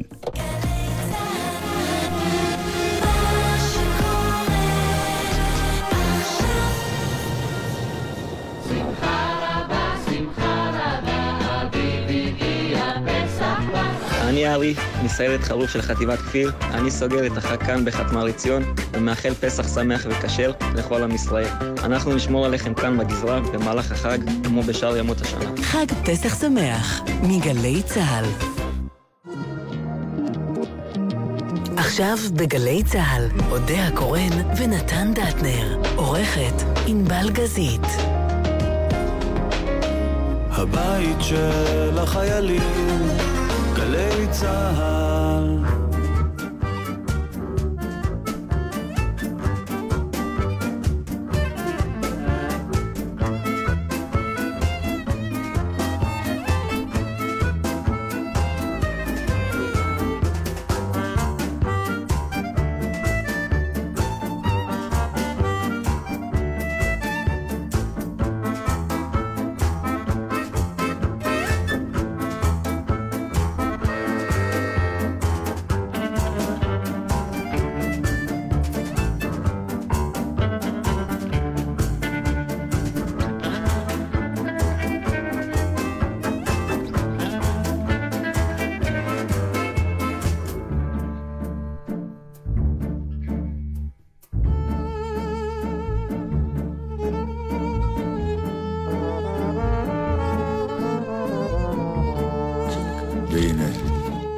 אנחנו עוד פעם, אודיה קורן, נתן דטנר, ענבל גזית. וקרני מחייך אליי מהשמשה. רק אלייך את חושבת? הוא לא מחייך, הוא בוהה בי. נכון, הוא מחייך אליי, הוא בוהה, בך. אוי אלוהים. וגם איתמר אוחנה פה, אה, ויואב. אונגר שסייע בהפקה. ממש מלא בנים. אתם לא רגילים. לא. סוף סוף אנחנו רוב בתוכנית הזאת. וענבל גזית. Not for long, dear. כן, הבנתי. אז אנחנו אה, מתקשקשים על פסח ועל כל מיני הרהורים, אה, חלקם משעשעים וחלקם נוגים שיש לנו בכל מיני הקשרים שאולי יוצאים מהאגדה. ואחד הדברים שאני לא בטוחה שזה קשור ישירות להגדה, אבל אי אפשר להתעלם מתרומתו של משה רבנו לסיפור פסח. איכשהו הוא משתלב. אה, כן. איכשהו הוא משתלב, ובעצם זה מה שאנחנו צריכים להגיד אה, לבנינו. אה, מה... מה למה זה הגיע לו? זה נורא מטריד אותי. מי שאני קטנה, ואני זוכרת את הסיפור, זה מעניין, כי גם אותי, למה- בתור נכון, ילד זה דתי מעורר שלמד, אי נוחות גדולה מאוד כי על... בעיקר שהוא אמור היה להיות המנהיג הגדול ביותר בתולדות העם היהודי, ואיכשהו יש לו איזה אה, נקודה שחורה בעברו, וכמובן ששאלתי בתור ילד קטן בכיתה, אז המורה תמיד אמרה ש...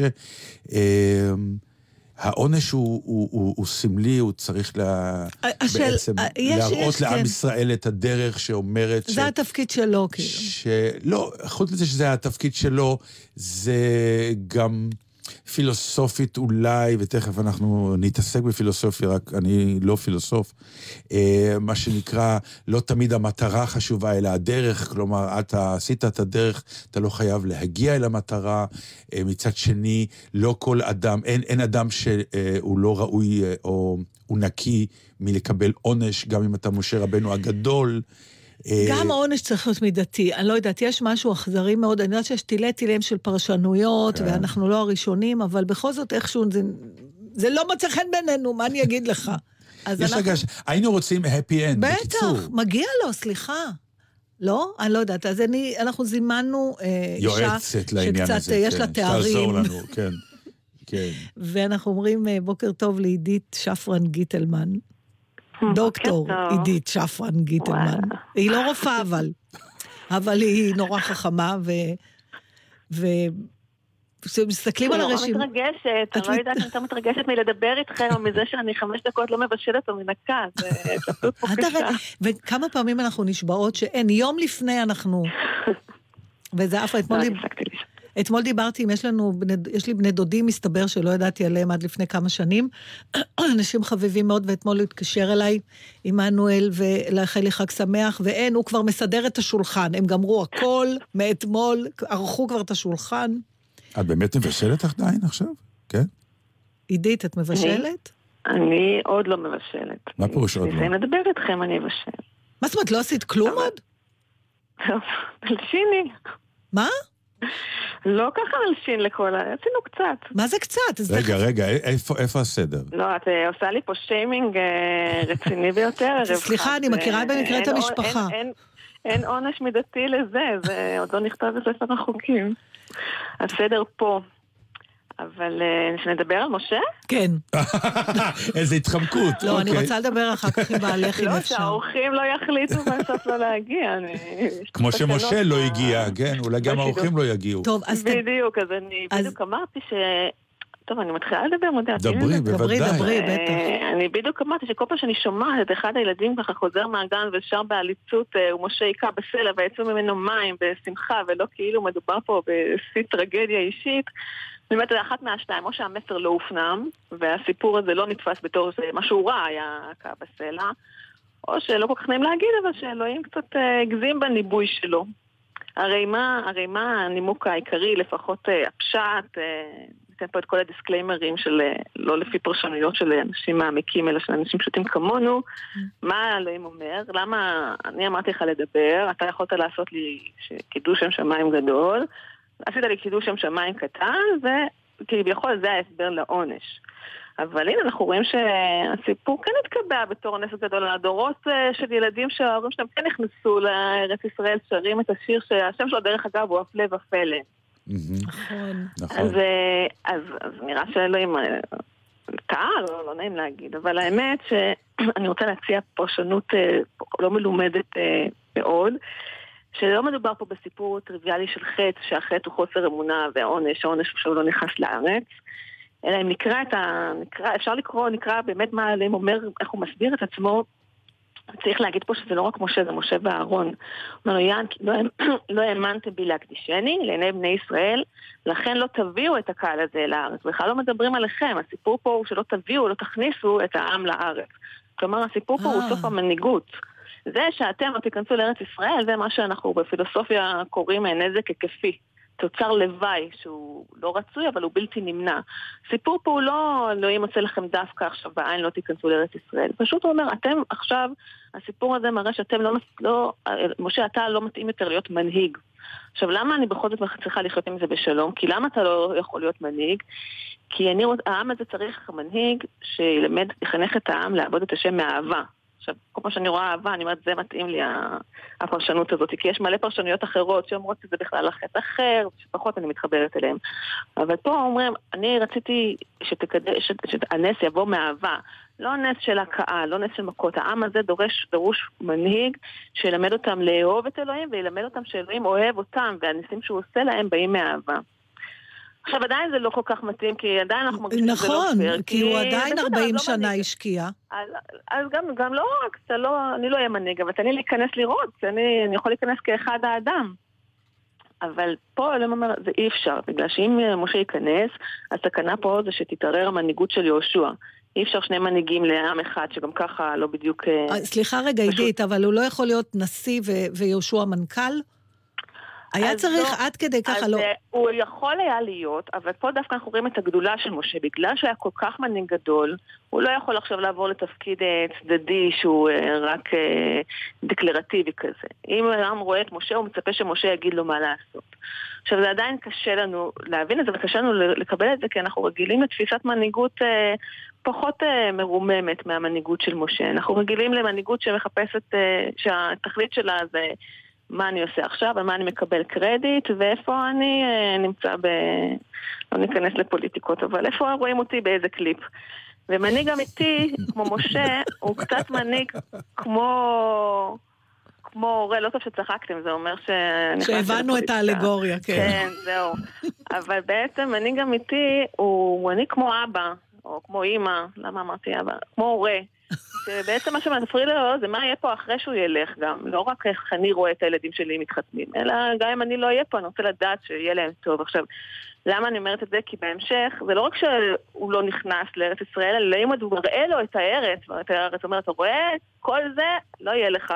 לשם אני מכניס את ישראל. שזה אפשר היה לחשוב שזה ממש אכזרי, זה כמו שילדים ככה מנופפים בסוכריה לאחים שלהם, לא שלי, ילדים אחרים, לפי מקורות, סיפורים של חברות. שמנפפים ככה בסוכריה ואומרים, הנה תראה מה אין לך, זה קצת היה יכול להתאסף כמו זה, מה עכשיו, אתה מראה לי גם את מה שאני לא נכנס אליו? אז זהו, זה נורא ספציפי, הוא גם, הוא מעניש אותו גם, הוא דואג שהוא יבין אה, מה הוא לא נותן לו. זה לא, לא על הדרך... לא, אבל רגע הסברתי לך שזה לא אונס, אה, תלמידה לא... זה לא עונש, מנגד לא, תראה את הארץ, אני מקשיבה, אבל איך זה לא עונש? איך? אני לא מקבלת... זה לא עונש, זה נקרא תוצר לוואי, ואין ברירה, לאלוהים אין ברירה. הוא אומר, אני, אתה לא יכול להיות יותר מנהיג, כי אתה מנהיג, אתה לא האמנת בי, או כן האמנת בי, יש כאלה שאומרים שאפילו... פעם אחת הוא לא האמין בו, אפשר לחשוב 40 שנה הוא הסתובב שם. קודם כל אפשר לחשוב, יש שם אנשים שאומרים שזה לא פעם אחת, אבל הוא אומר, ברגע האמת, זה לא סתם שלא האמנת בי, זה לא חוסר אמונה רגיל, זה שאתה עשית נס שהוא בא בהכאה, שהוא בא ב...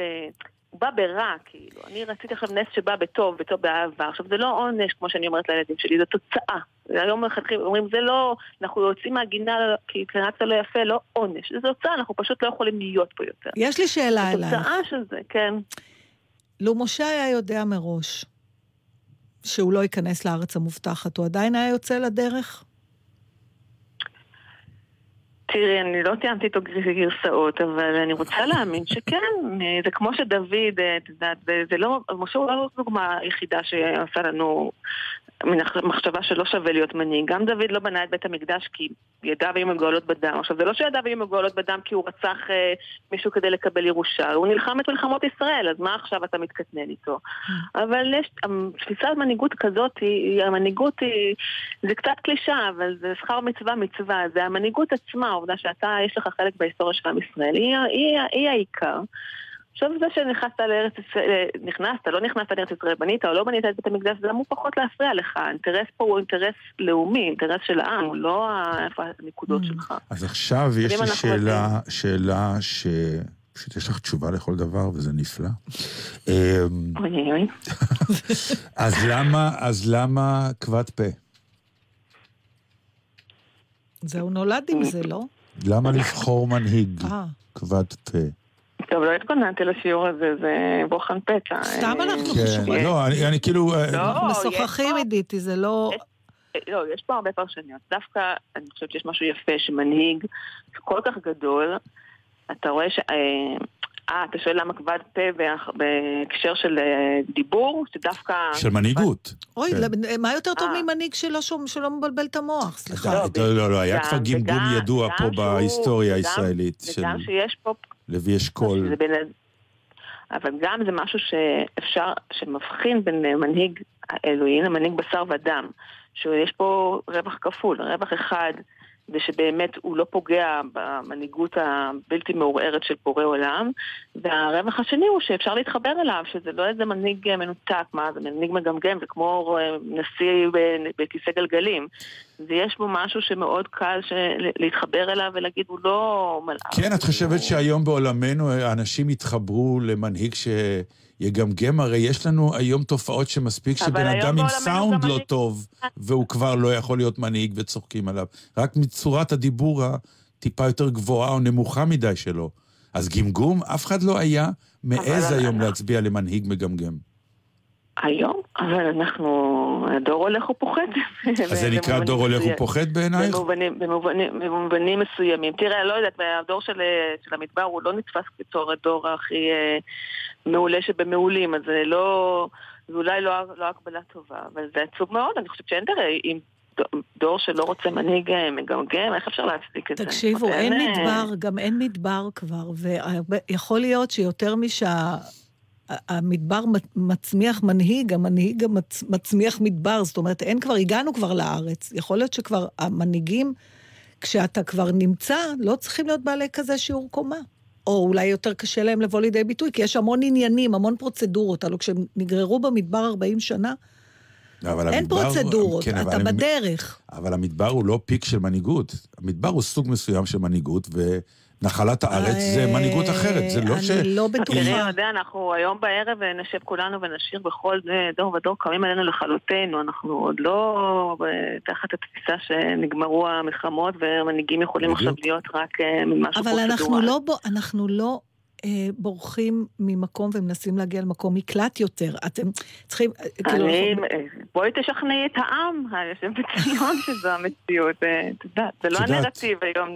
אנחנו משדרים ואנשים באוטובוסים כרגע עולים על הגדרות, אז נו. זה לא משלנו. לא, אבל, אבל זה זה האיום. לא קשור. זה קשור, כן, לכלותנו.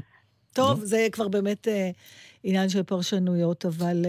יאללה, לכי לבשל, נו, מה, את לא, את משוגעת? ממש מדאיגה אותי, אני לא מאמינה שאת לא... משהו... מה בכל זאת הכנת כבר? הכנתי, אבל זה- עכשיו אני במקום לצחוק אתחיל לבכות, את יודעת, זה פסח, זה חגים, זה נורא נורא לאנשים שאין להם אימהות, פתאום באמצע החיים החליטו לראות את הארץ המובטחת מלמעלה, אז אה, הכנתי מתנים מבית אימא. הכנת? מרק, כן.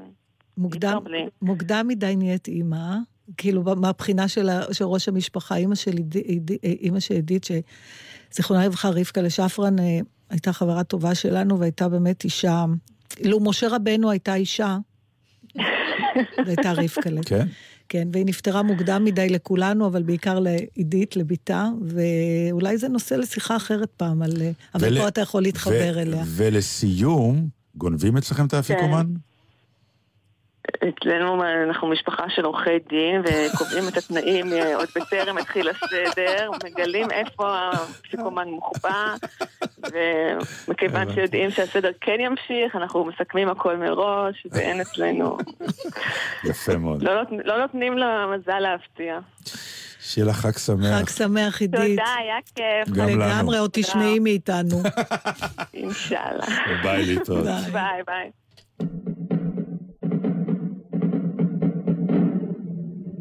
ומשה היכה על צור, במטהו היכה על סלע. במטהו היכה על סלע, ויצאו ממנו מים. במטהו היכה על סלע, ויצאו ממנו מים. במטהו היכה על סלע, ויצאו ממנו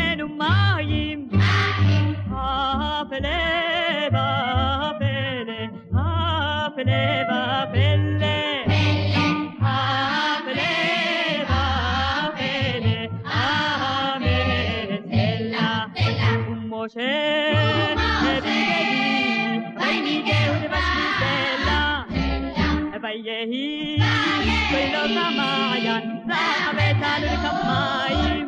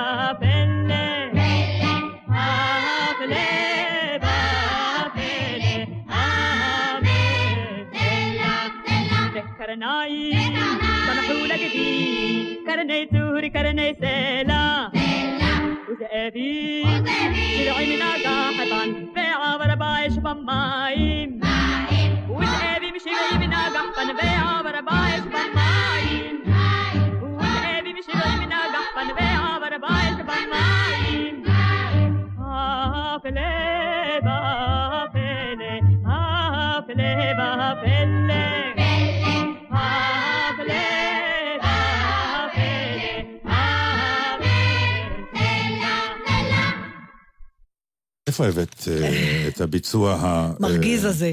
לא, הוא לא מרגיז. השיר הזה, גם הביצוע הגברי שהיה לו היה באווירה דומה. הבאתי אותו מהמחשב של גלי צה"ל. ה- אם אתם תוהים, הייתה זו אהובה צדוק וילדים. אוקיי? את הילדים שמענו. לא, גם לא את יכלו אהובה צדוק. לקבל, כן, קרדיט. זה בסוף זה כולה וריאציה של חוזליטו באיזשהו אופן. פעם, לא יודע, ילדים שרו ככה, מאיפה לא, כל- זה ההקלטות זה גם? כן, בוודאי. אה, כשהייתי ילד, אז אה, בבית ספר הדתי, אז תמיד כשהגענו לניסים ולנפלאות ולסיפור הזה שהוא מלא ניסים, אז באמת שאלנו, למה אלוהים, כי, אה, זה סיפור שתמיד היה לספר, כי הוא תמיד... למה אלוהים אה, אמר למשה תכה בסלע? למה כשעמלק הוא אמר לו תרים את הידיים? למה לחצות את, אה, את הים סוף אתה צריך אה, להראות? בקיצור, למה לא ת, תעשה את זה וזהו? למה לא עבודה? למה עבודה? למה להטריח? למה? להטריח, כאילו? אם, ואם לא תיתן מכה בסלע, לא יצאו מים? תגיד, יש מים בסלע וזה. אפרופו, אז כן. הפרשנות שנתנו לנו ה- הילדים הייתה מדליקה, כי... איך היא- אתה היא- זוכר? כל כי- הכבוד. כי היא הלכה איתי, עד היום היא הולכת איתי. מה? זה שניסים לא קורים לאנשים שלא עוזרים להם. Mm, זאת אומרת, אתה צריך לעזור אתה לעצמך. צריך לעזור לעצמך כדי שיקרה נס. אל תשב ותגיד, אלוהים, תעשה לי נס, ו... ו- ו- לא, אתה רוצה, מה שנקרא, אלוהים יעזור לך אם אתה תעזור אבל לעצמך. אתה צריך לעשות משהו אקטיבי, כן, מעניין. בדיוק. יפה, מסכימה עם זה לגמרי. אני רוצה קצת לדבר על אה, לא, אני רוצה לדבר. כותרת... אה, לא, כי זה אוקיי. אפרופו, כי אני רוצה אוקיי. לומר משהו שהוא קצת לא חגיגי. חבל. לא, אבל זה משהו שמטריד אותי, אוקיי? בעניין. הזה של ליל- ליל סדר. כן. באמת מטריד אותי. אמ, אני גם רואה את זה על הילדים שלי ו- וכולי. יש משהו, אני, אני אתחיל ככה, הייתה תקופה שנגיד ביום כיפור, בחיים לא תמצאי אותי בחוץ לארץ. אני בכיפור בארץ. מהמם. ועם השנים מצאתי את עצמי טס כבר, ואומר לעצמי, אז לא תהיה ביום כיפור. עכשיו, ליל הסדר הוא גם, זה מסוג הדברים שאתה אומר, אוקיי, אולי השנה הבאה כבר לא אכפת לי לא להיות בארץ בליל הסדר. ויש הרבה אנשים שלא נמצאים בארץ בליל הסדר, מתוך בחירה. משהו מטריד אותי בעובדה שזה, שזה קיים אצלי. כלומר, משהו במשפחות, בעיקר חילוניות, קצת מסורתיות, משהו בליל הסדר הוא, הוא לא באמת ליל סדר. אנשים קוראים את ההגדה, לא מבינים מילה ממה שהם קוראים באמת, בטח לא את הארמית, וכל האמר רב חייא, אמר רב זה, 20 מכות במקום, 50 מכות. אנשים ממלמלים את הטקסט, מחפשים להגיע לשיר, אז שרים. כלומר, ליל הסדר הופך להיות סוג של שירה משפחתית בציבור קצת, מחכים לאוכל. ארוחה עם מופע. ו- כן, ארוחה. כן. ואז אוכלים, ובואו נשים יד על הלב, לדעתי 90 אחוז מהמשפחות החילוניות.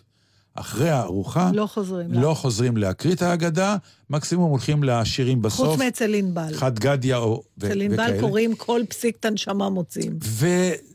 ואני לא רוצה להגיד שזה הפך להיות סוג של טורח, כי זה מנהג ש...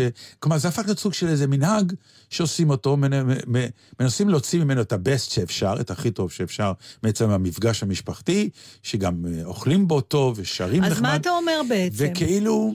אני לא מסכימה מה? איתך, דרך אגב. ברור לי, לכן אני... אה, לא, לא מתוך לא, רוע. אני- לא, ברור, אני... אני... מה- כי עובדה שכל כך הרבה שנים אני אומר, המנהג קיים כי המנהג יש בו קיים את החן. אבל הוא איבד...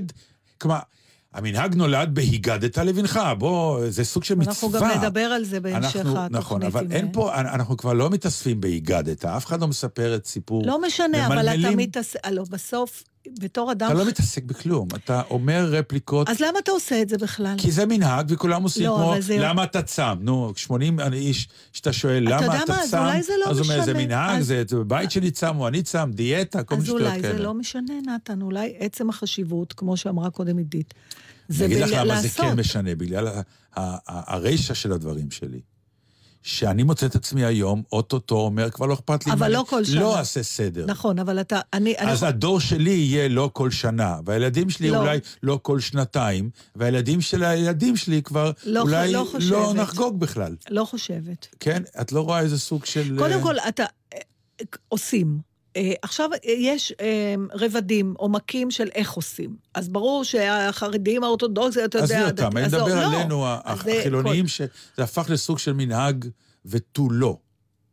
נכון. אין שם מורשת באמת, אין שם, והגדת לבנך באמת. לא, אין אתה לא התעסקות. מחובר לתוכן. אתה לא מחובר בכלל. לתוכן. אני לא יודעת כמה אנשים, כל האנשים השומרי מצוות מחוברים. אבל זאת לא השאלה, מודע- כרגע. נכון, אז אני אומרת, הקיום של הדבר הזה, זה קצת... אבל עובדה שהוא כבר כל- לא מתקיים. זה מה שאני מנסה להסביר לך. כבר אני לא חרד לזה שאני אני לא רוצה- אהיה בליל סדר. אז- כלומר, משהו לא מתקיים. נכון, אבל אני רוצה להגיד, אז אולי... תראה, אני, ל- יש שנים שאני לא חוגגת ליל סדר. יש דבר בארץ. כזה? כן. כלומר, אז את גם כבר... אז מה? אבל זה תמיד... את אני- מחפשת בחו"ל את הליל סדר? אני לא מחפשת בחו"ל, אבל אני מודעת לזה שהיום ליל הסדר, גם כשאני לא שם. אני כ... בסדר, לא, אז לא, אבל זה נורא עמוק. אבל זה שלב הפרידה. מחר, לא היום פרידה, את מודעת, זה לא פרידה. מחרתיים כבר לא תהיי לא, מודעת. לא, זה לא פרידה. אני, אני מנסה לנסח את עצמי. תראה, למשל לפני שנה, נסענו אני ופצ'קה לחו"ל ב- בליל הסדר, כי ילדותיי לא היו בארץ, דיברנו על זה. כן. ואני לא יכולתי, מבחינה נפשית, להיות בארץ ולא להיות בליל הסדר. ההיעדר היה נורא עוצמתי. אז כמו שאני אומרת, לא חגגתי את ליל הסדר בחו"ל, אבל אני מודעת לזה שזה ליל הסדר ואני לא נמצאת, ולפחות אמרתי, אני צריכה למצוא לי תירוץ למה אני לא עם משפחה. עכשיו, זה נכון שאנחנו... את עסוקה עם המשפחתיות, זה מה כן, שאני אומר, כן, ולא אבל- באסנס האמיתי. אבל מה זה לא משנה? בעניין. כרגע זה לא משנה, אבל אם כבר ירד משהו, אבל זה ימשיך גם הלאה, כי תמיד, לכל דור יהיה את הזיכרונות של איזשהו ליל סדר. אבל זה אותו דבר עם קידוש. קידוש ליל שבת. באים ואומרים, רבותיי, יש משהו במשפחתיות שמתאספים לקידוש. אז היום הקידוש הוא אוקיי, אז חשוב. יכול להיות. לדור הבא כבר אולי לא יהיה מי שיעשה קידוש, ופתאום אין קידוש. אני אומר, יש סוג של פרידה. יש מחיר לחילוניות, מפני שכל הדברים האלה, הטקסים האלה, הם. טקסים של דתיים, לא יעזור כלום. פעם העם היהודי היה עם שומר מצוות, וכל החגים האלה וכל הקידוש וזה, הכל פועל יוצא של קיום אורח חיים דתי. ברגע שאתה מוותר על קיום אורח חיים דתי, אז גם הטקסים מתפוררים. אז בקיצור, אתם האלה שמאמינים במשהו, ואתם יודעים שאנחנו החילונים כנראה בדרך מסוימת נמצאים קצת בצרות, אז uh, תביאו לנו סוג של פתרון. יש, הקיבוצים הביאו פתרון נפלא. ועובדה שהוא לא התנחל במחוזותינו. יש הרבה אנשים שיש להם אה, לילות סדר, הם מקיימים את המנהג מתוך כבוד למסורת, יוצקים בו אולי כל מיני תוכן, תכנים נכון. אחרים, שעדיין קשור, אתה שוכח יש דבר אחד. משפחות שעושות את זה, נכון? זה קשור גם ל- לחורין, ללצאת מ- מעבדות לחירות, זה מושג שאתה לא חייב... אני חושבת שבאיזה... באיזה- איפשהו כן אפשר אולי להקדיש כמה מילים להרהר על הדבר הזה, למרות שהאורחים שלי לא, יש... נו, לא יסכימו. לא חושב, בשביל זה אנחנו פה, אנחנו מדברים על זה. היהודים עומדים לימין בריטניה הגדולה. הוקמה בריגדת חיל רגלים ארץ ישראלית. בואו לחוות את סיפור לחימתם של בני היישוב הארץ-ישראלי שהתנדבו לצבא בריטניה במלחמת העולם השנייה. הצצה לפרשיות מרתקות במוזיאון בית הגדודים. המאבק בנאצים, המפגש עם שארית הפליטה והבסיס להקמת צה"ל. מוזיאון בית הגדודים, מושב אביחיל, 09-88-222-12.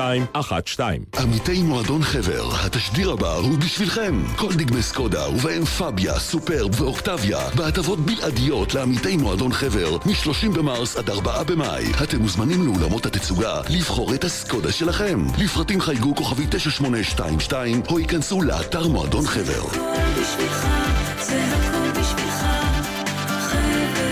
כפוף לתקנון. שלומית אהרון, דנה אינטרנשיונל, אליעד נחום, ססי קשת, גיא מזיג, נופר סלמן והלהקות הצבאיות מגיעים לפסטיבל עין גב, מופע מיוחד לכבוד 70 למדינה.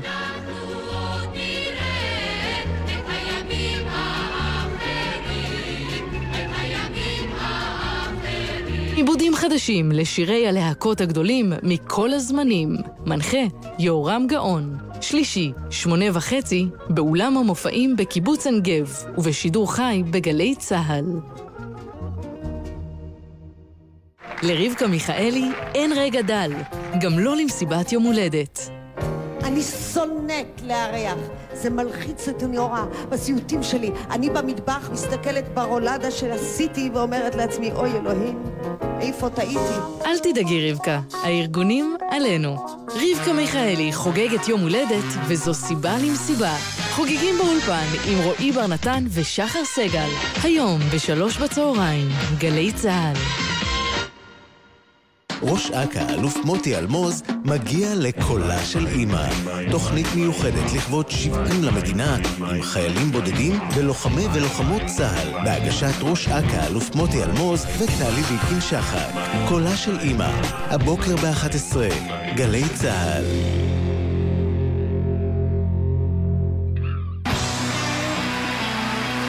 שלום חנוך במופע חד פעמי עם מיטב הלהיטים מכל הזמנים.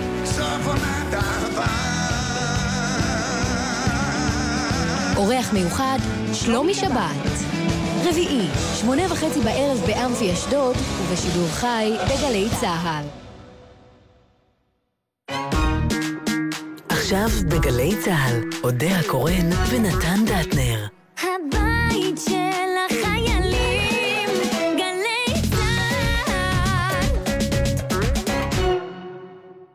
אז זהו, אז uh, לאור העובדה שאנחנו בסוג של, או בעיקר אני בסוג של הרהור על ההיגדת לבנך הזה, שאנחנו לא בטוח שכחילונים אנחנו uh, ממשיכים ודומ...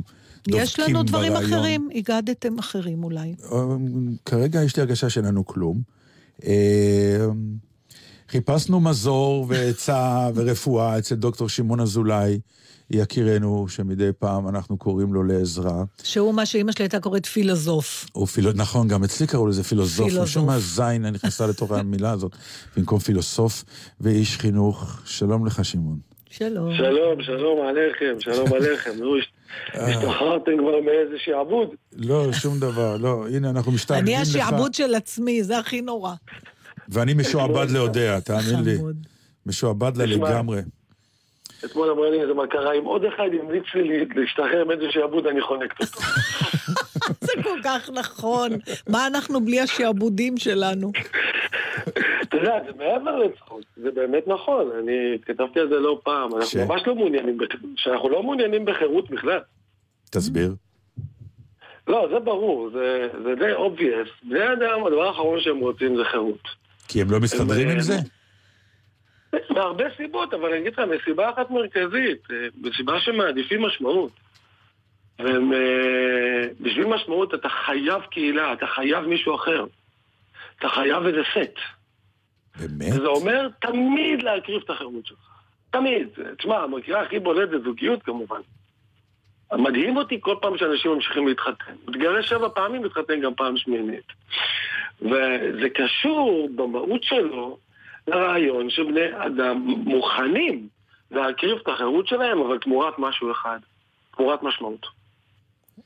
וזאת הדרישת יסוד, ולפעמים אתה אוכל אותה משני הצדדים כשזה לא קורה. אבל משמעות אבל לא יכולה להיות ברור. בתוך החירות עצמה. עצם זה שאתה... למרות שנזכרתי שיונתן גפן פעם אמר שהאדם הוא עבד של החופש שלו. אבל... אה, תראי, חירות היא דבר מגביל, חירות אומר לי, סתם, בואי נהיה קיצוניים. עכשיו אני מדבר איתך, בשעה מסוימת, אה, הגבלתי את החירות, כי אני רוצה באיזושהי צורה לדבר עם הקהילה. זאת אומרת, זה נכון בכל מובן. כשאנחנו מסתכלים על המערכת הפוליטית היום, את יודעת, אחת ה... דקה להיות רציניים, כן. אם אפשר, כשאנחנו מסתכלים על המערכת הפוליטית העולמית, הרי כבר 200 שנה דוחפים לנו את הרעיון של חירות. חירות פוליטית, חירות כזאת, חירות כזאת, חירות, חירות, חירות. ומסתבר שבני אדם לא מעוניינים בזה. הם פשוט בועטים בזה. ומעדיפים במקום זה את הקהילה, וחוזרים לקהילה בצורה מאוד מאוד משמעותית. וכל עליית הימין, בלי כרגע להגיד עמדות, בלי כרגע, אני לא נכנס בכלל לכאן, לא קשורה למצב פוליטי כזה או אחר, היא קשורה להעדפה שלנו והנאמנות היסודית שלנו לקהילה. לקהילה שגדלנו, לעם. ואין חירות קהילתית? לא, למה זה סותר קהילה וחירות בעצם? כי זה תמיד מגביל, זה תמיד, זה לא יעזור. אני חייב להגביל את עצמי, את, ה, את המעוף שלי, את המנעד שלי, את המקום שאני רוצה ללכת, את החלומות שלי, אה, טובת הנאמנות שלי אלייך, הנאמנות שלי לקהילה. קחי את הסדר, כמה חירות יש לאנשים היום בערב? אם אתה שואל אותי, מעט מאוד לי, אבל אני לקחתי את זה על עצמי. לא, אבל זה אוקיי, בסדר, בדיוק, את נכון. לוקחת את זה על עצמך. זה סופר בסדר. אני, מה, למה לי זה חשוב? זה חשוב שאולי שלא נחשוב שזה מטומטם או פרימיטיבי או פחדני. זה לא. זה פשוט מקום שבו אנחנו מעדיפים משמעות גם במקום עבודה. מקום עבודה זה הגבלת חירות מוחלטת, כן? אבל עדיין אנחנו עושים את זה בשביל משמעות. אז למה זה ערך שעדיין תמיד שואפים אליו? חירות, להיות חופשי. אמ, זה מין דבר ש... זה נור... טרפת לנו פה את כל הקלפים, אז למה, למה בכלל יצאנו ממצרים? תראי, קחי את מצרים, תראי איזה דבר מגוחך זה. אה, כמובן במרכאות אני אומר מגוחך. יוצא, יוצאים מהעבדות לחירות. יופי, עכשיו בגדול, אלוהים היה אמור לעזוב אותם ועכשיו, יאללה, לכו הביתה. אבל במקום זה, הם נכנסים לשעבוד פי עשר יותר גדול. הרי התורה, על כל רבדיה, אם אנחנו מסתכלים עליה רגע ברצינות, היא שעבוד הרבה יותר נורא במצרים. במובן מסוים במצרים, יכלו ביום ש... בשבת להדליק סיגריה. בסדר? סתם אני אומר. לעבוד קשה, אבל היה להם איזה שקט לפחות בראש. והנה הם נכנסים למדבר, ומקבלים עליהם עול הרבה יותר גדול. מה שהם מקבלים עליהם זאת משמעות. וזה דבר מאוד מאוד עמוק. זה לא, החירות כשלעצמה היא לא שווה כלום. כן, אין לה, אין לה ערך ממשי. הערך, אני לא מדבר פוליטית, כן? במובן המטאפיזי, העמוק, הפנימי. אנחנו בסופו של יום תמיד יצורים קהילתיים. תמיד. אפשר לומר, אם את שואלת אותי, אני מברך חג, חג משמעות חירות שמח, לא חג שירות שמח. משום שהדרישה האמיתית, גם מבן זוג, את אומרת לבן זוג שלך, אני או אתה, נתן, אני מפקיר את החירות שלי, או מפקיד בידייך את החירות שלי, אבל בתנאי אחד, תן משמעות. אם לא, אז נתחיל לריב. מאוד מעניין, נכון כי זה, נכון. זה קצת מערער כל מיני אה, אה, מיתולוגיות על המילה הזאת, כי, אה, כי בעצם מה שאתה אומר, חירות, פרידום, זה בעצם סיסמאות אה, נבובות? תשמע, ברור שזה סיסמאות. 90% מהפעם, מהזמן זה סיסמאות.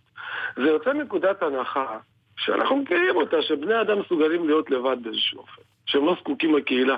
יש מין רומנטיזציה כזאת. שאנחנו יכולים להיות לבד, לא צריכים אף אחד, זה הרי קשקוש מוחלט, אדם לבד... הוא חסר משמעות? כל מובן. אדם לבד הוא חסר משמעות? הוא לא רק חסר משמעות, הוא, הוא אפילו לא יצליח לחשוב. הוא, הוא ישתגע תוך זמן מאוד מאוד קצר. יש את הסרט שכל פעם, אני ממליץ למאזינים לראות אותו. Uh, באנגלית זה נקרא Into the Wild.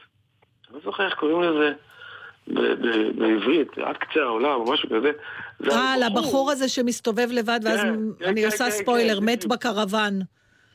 לא, לא, לא, למה? ככה שעתיים וחצי ישבתי, ראיתי אותו מסתובב לבד, נלחם עם דובים וזה, אמרתי, לפחות אה, שיינצל. עם דיקפריו, לא? עם דקאפ... לא דקפריו, לא זה שהוא... לא אה, דקפריו. לא? זה גם מבוסס על סיפור אמיתי, כך שיכולת להיכנס נכון, לקולנוע ולדעת שזה מה נכון. שיקרה. הוא מת נכון, בסוף. מת בסוף. אכן עד קצה העולם. אבל, מה הוא כותב בסוף, במשפט שם? הוא כותב, אה, אה, אושר הוא רק כשאתה חולק אותו עם מישהו. כי הרי הוא בקטע של לעזוב את כל החברה, עוזב הכל, נתק את כל הקשרים. הולך לחיות בטבע במנותק לחלוטין מהחברה. אבל אה, זה, זה לא עובד. זה לא עובד. הוא, לא רק שהוא מת בסוף, הוא מתחיל להזדרד. בקיצור, אנחנו צריכים אנשים לידינו שנוכל גם לראות שהם בצרה, שזה עושה אותנו מאושרים. אז עכשיו אני מבינה שכל ההיגדת לבנך זה בכלל לדאוג קודם כל שיהיה לך בן. או בת, כן. אני נכון. למשל, במקרה שלי זה לביתה- לביתך, ואני אכן הגדתי לה, תעשי את זה, תעשי את זה, שום דבר לא עוזר. עשיתי הכל לבד, לסדר, אבל מגיע לי, כי גם אני לא עזרתי לאימא שלי בכלום לפני הליל סדר. אה, אז זה בשביל לדאוג. צודקת. מה? הגעת לבנך, הגעת לבנך, כל הרעיון זאת קהילה. הרעיון הוא להגיד לך, אתה לא נולד מאפס. הרי מה התפיסה של חירות? זה שאתה נולד מאפס. אתה עכשיו מתחיל מחדש, כן? מתחיל שרשרת. אתה עכשיו, או את נמצאת ומתחילה. כל הגעת לבנך זה להגיד, סליחה אדוני, אתה חלק מסיפור. את חלק מסיפור, והסיפור הזה תמיד, אה, אתם אנשי תיאטרון יודעים שלגיבור או לשחקן אה, תמיד הוא מוגבל על ידי הסיפור, הוא לא יכול להחליט מה שבא לו בהצגה, זה יראה ביזארי, כן? נכון. יש איזו מגבלה. ולכן, זה חלק, הגעת לבנך זה להגיד לילד שלך או לילדים שלך או לבת שלך, את חלק מסיפור, והסיפור הזה, זה אומר שאת לא תתחילי כל הזמן מאפס, את תקיימי איתו דיאלוג. היה פה לפנייך, מה שנקרא. בדיוק. ויהיו אחרייך. ויהיו אחרייך. בדיוק. ואני מקווה שיהיו אחרייך. אצלנו בעם היהודי קשה לדעת. וואי, נעמת לנו מאוד, שמעון. כן, איזה יופי. עורר- עורר אה, מחשבות. כן, טוב. אני- חברים יקרים, אני רוצה לאחל לכם חג שמח ומשמעותי. מה שנקרא. ואיך אומרים? לא לא ממש חג חירות שמח. למה? לא, למה? זה טוב. משמעות שמח. חג משמעות שמח בדיוק. חג משמעות יכול שמח. להרגיש את הקרובים כן. לכם, את נכון. הקהילה שלכם. יאללה. תודה רבה, שמעון. בכיף, אהובים. להתראות. ביי. ביי.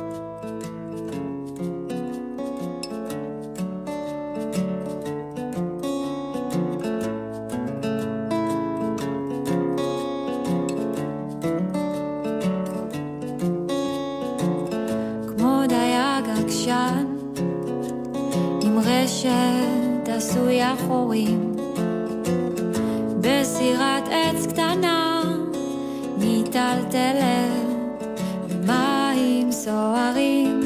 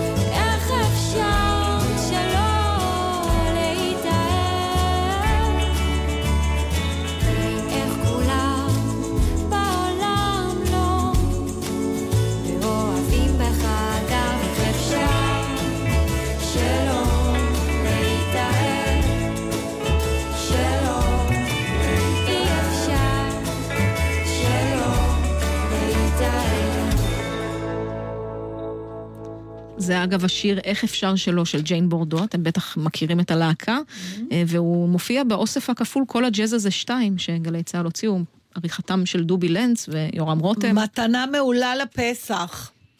האמת שכן, בעיקר אני מוכרח להודות שהג'אז הישראלי הוא סוג של מה שנקרא... אה, מאוד ישראלי. יש משהו, כי באמת אנחנו... עוד ילמדו את המשפט האחרון שלך בפקולטות. המבין יבין, כי אה, יש דבר מאוד ברור שנקרא ואני ג'אז בעולם. אשמח אם הוא יסביר לי. אני מסביר. והג'אז לא התנחל באמת במוזיקה הישראלית כז'אנר של... לא נכתבו שירים והם ג'אזיסטים לגמרי מלאים, מה שנקרא. אז פתאום, כשאתה נותן להם את הטייטל, ואתה שומע את השירים, אתה מבין שיש להם נגיעה, והם הם טיפה יותר משוכללים, טיפה יותר מדליקים, ולכן זה שפתאום יש אוסף כזה, בעיניי זה מדליק. אני יכולה לדבר על דברים שקשורים לח... לחג? זה שי לחג, מה את שי רוצה? לחג, תקשיב. מה את רוצה? עניין של ניקיונות. אם דיברת קודם על דברים שעברו מן העולם או לא עברו, אה, אז מעניין לבדוק את הדבר הזה, כי בילדות שלנו זה היה ממש, אה, אתה יודע, אימהות שהיו תלויות מהמרפסת הפוך לנקות את התריסים וכל מיני כאלה דברים. אה, נגיד, אצלך בבית שלך, מנקים לפסח, זה ניקיון אחר. אנחנו... עזוב רגע את החיפוש ח- חיפוש חמץ, לא, לא, אני לא לא, מדברת לא, על לא. זה. גם ב- חילונים שלא... אצל ההורים שלי זה היה, אנחנו לא. מנקים לפסח, נכון? מוצאים, נגיד, אחד הדברים שאני זוכרת שאימא הייתה עושה רק בפסח, זה מנקה את הספרים מאבק. נכון.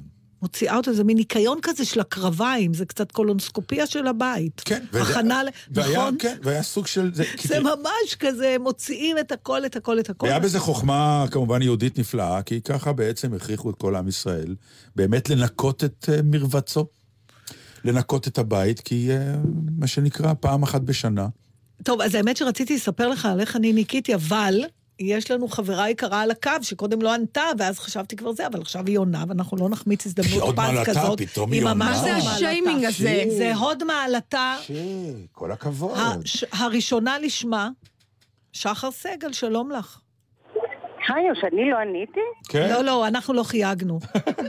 כנראה. כנראה, יותר. כנראה. שזו הייתה טעות. מה זה? יקרה שלי, אנחנו. רצינו לדבר... היי. היי היי. למה רצי- את נשמעת במקום שלא בבית? אני כל כך אה, מתביישת להודות איפה אני. ובכל אה, זאת? יכול להיות שזה קניון. קניון, רצת ברגע האחרון לקנות מתנות, נכון? אולי איזה פרח קטן. למה לא? איפה הסדר היום? ברחובות, עיר האורות כמובן. מטרופולין. בכל שנה. כן, בדיוק. יפה. את מכינה. משהו, או שאת באה ככה? אה, אמרו לי להביא אלכוהול, רכשתי אותו. בקיצור, לא יודעת לבשל כלום. טוב, אני יודעת היא לבשל. כן יודעת לבשל. אבל אני לא נדרשת. אבל אנחנו-. אנחנו רצינו בכלל לדבר איתך על נושא אחר. אה, בבקשה. אנחנו מעוניינים לדעת, אם כן. שומה עלייך לבחור אחד מארבעת הבנים בהגדה לבעל, מי הכי כן. מומלץ? אה, אה, זה חכם תם רשע ושנולד ראשון. אז נכון. כאילו אין דיון, כן? לא, מה? בכל זאת. מה? לא, מה, זה כאילו נראה לי שיש רק אופציה אחת והיא חכם. למה את כי השלוש חושבת? דקות מאוד לא טובות כבעל. מה זאת אומרת? בואו. יש נשים אה, לא שנמשכות לרשע. למה? אה, אל תגיד לי, זה אה. זה לא, עניין ש... כן, לא, בסדר, א', טוב מאוד, ככה יש מספיק לכולן הכל, אבל זה לא כך טוב, רשע. יש אנשים טוענים שזה סקסי. לא, רשע, לא אני יודעת. חושבת שאנחנו מבינים שלא, אבל החכם? כל הזמן... מה רע בחכם? אני לא אומרת שרע, אבל את יודעת, אנחנו מדברות פה על בעל, לא על חבר, את יודעת, שיהיה לך מעניין איתו. כן, כן, אני הבנתי. אה, מה ההבדל? תראי, אני, ההבדל הוא שזה שאינו יודע... כן, לש- אנחנו זוכרות, אנחנו זוכרות איך נפלתי לתוך החיים הזוגיים שלי, נכון? לא תזכירי. אני אזכיר לך, אני הייתי בריאיון אצלך. נכון. לאיזה תוכנית, בנות מלרלרות על משהו. כן? עושות צחוק באיזה ליום האישה. הבינלאומי. כן, שאף אחד לא זוכר, זה. כן, כולם ממש עד היום. זוכרים. אני באתי ללרלר, כאילו על צחוק באמת, הומור וזה. אממה, הפולניות שלך, הגואה, לא יכולת לעצור אותה, ולכן היא צריכה לדהור עליי בנושא זוגיות. אז מה קורה? אז מה קורה? אז מה קורה? אז מה לא קורה? יכול להיות ששאלתי אותך מה קורה. ברור שכן. אז מה קורה? אז מה קורה? יש מצב. מילים כאלה מהסוג הזה. אה, הדבר המדהים הוא שאני משם הלכתי לפגוש את מי שלימים הוא בן זוגי. שלא לומר אבי ילדיי. כן? נו. אני לא יכולה שלא לבטל את ההשפעה הפולנית שנחה עליי בדרכי לאירוע. טוב מאוד, אז אני שמחה. והוא מה, הוא חכם? חד משמעית.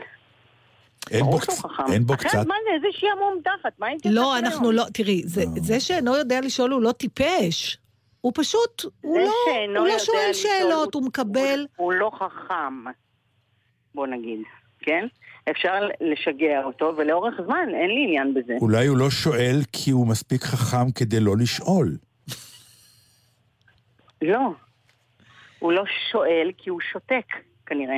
או, אז, אז, אה, אז, אז מה רע בבעל שותק? כמו שמישהו... לא, אני נגד זה, כי אני יודעת, בואי, אני לא סותמת, לפחות זה זה. אני חושבת שאנשים חושבים נגיד על בן זוגי שהוא שותק. זה כמובן לא נכון, כן? כמו שבעלי לציין. אומר, בעלי אומר, אי אפשר להשחיל מילה, אנשים שמכירים אותו, פוגשים אותו אחרי, לא פעם, בפעם הראשונה, אלא עוד כמה פעמים, תמיד מופתעים, אומרים, אה, אז אתה דווקא מדבר. הוא אומר, ברור שאני מדבר. אומרים לו, לא שמענו, הוא אומר, אני לא מצליח להשחיל מילה, יש לי אישה ושתי בנות. הוא אומר, אני לא מצליח לדבר. אז אה, בואי, זה לא המקרה. זה רק נראה אולי, אבל בואי. כמה יש כבר להגיד בבית? מה יש עוד להגיד כבר? כבר אכלת את הראש בכל מקום אחר. פחות טוב, או יותר אז תורידי. תלכי, תבואי. אז בנות, תחפשו לכם חכם, ואם היו... סתם, זה ברור שזה לא רלוונטי לכלום, אני לא חושבת שצריך להסביר את זה, נכון? אני, אה, לצערי הרב, אני חושב שאת מתייחסת אליהם בצבעים מאוד מאוד ברורים, מה שלא נכון. זה לא נכון. לא? כי לדעתי לא, רוב את רואה החכמים... יופי ב- בתום הלב? לא, יש משהו בחכמים מדי שהם לא יפים, יש משהו ברשעים מדי שהם לא טיפשים. משהו, אבל דעתי, מי חשבתי הוסיף את שתגידי לי המילה מדי, אני? קומבינה.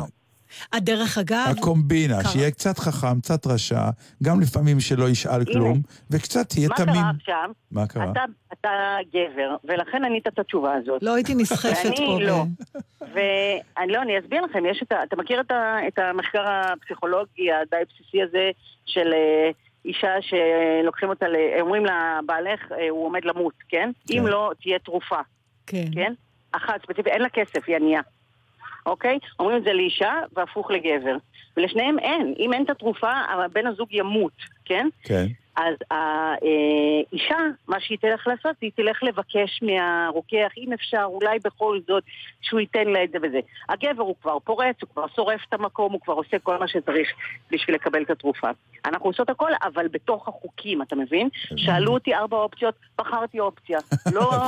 גרמתי לכל האופציות כן. ושתיוולד האופציה החדשה. לא. אני יכולה לסיום רק להקריא לך אה, טקסט ששלחה לי חברתי עירית קפלן, השחקנית המהוללת אתמול, וזה הולך ככה. חלום שלי. המתכון לזוגיות טובה הוא לדעת מתי לשתוק ומתי לא לדבר. קונה? אני אני אשנן יותר מאשר קונה. תשנני. חג כן. שמח, לכי. תקני פרחים. לאימא. תודה. רבה, ביי. ביי, אוש. מה, זהו? אני לא מאמין שאת אומרת את הרפליקות האלה לא. כי אני רציתי לקרוא. אי אפשר עם המה זהו הזה אתה שלך. רוצה, אז למה המוזיקה עכשיו? למה תקרא. המוזיקה? טקסט מה נתת לסיום? שמחבר את המדבר יפה עם הוא הפרח המדבר, הוסיף הנסיך הקטן. צדק הנסיך הקטן, תמיד אהבתי את המדבר. אתה יושב לך על גבעת חול, אינך רואה דבר ודבר אינך שומע, ואף על פי כן, משהו תמיר קורן ומאיר בדממה. סוד יופיו של המדבר האיר הנסיך הקטן, שהוא צופן אי שם בחובו מקור מים חיים. הנסיך הקטן עבר במדבר ולא פגש בדרכו אלא פרח יחיד בעל שלושה עלי כותרת, פרח דל ועלוב. שלום, אמר הנסיך הקטן. שלום, משיב הפרח. היכן בני האדם? שאל הנסיך הקטן באדיבות. הפרח ראה פעם שיירה שעברה במדבר. בני אדם? אמר הפרח. סבורני שמספרם לא עולה על שישה, שבעה. ראיתי אותם לפני שנים, אך מי יודע היכן למוצאם? הם חולפים עם הרוח, אין להם שורשים, ודבר זה מכביד עליהם מאוד. שלום, אמר הנסיך הקטן. שלום, אמר הפרח.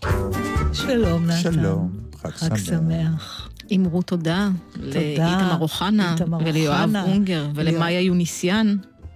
ולענבל גזית, שיהיה לך חג שמח, אלדונת. חג שמח, תאכלי חברים. יפה, הכל הכל. אין, אין מנוס מזה. אני מקווה שאני לא תדבק לשוני לחיכי מהחרוסת. יו, איזה שעשיתי. פרידה פולנית, אמרנו שלום וארבע שעות ליד הדלת. ובנימה מכילה זאת ניפרד מכם. ונתראה עוד שבועיים, נכון?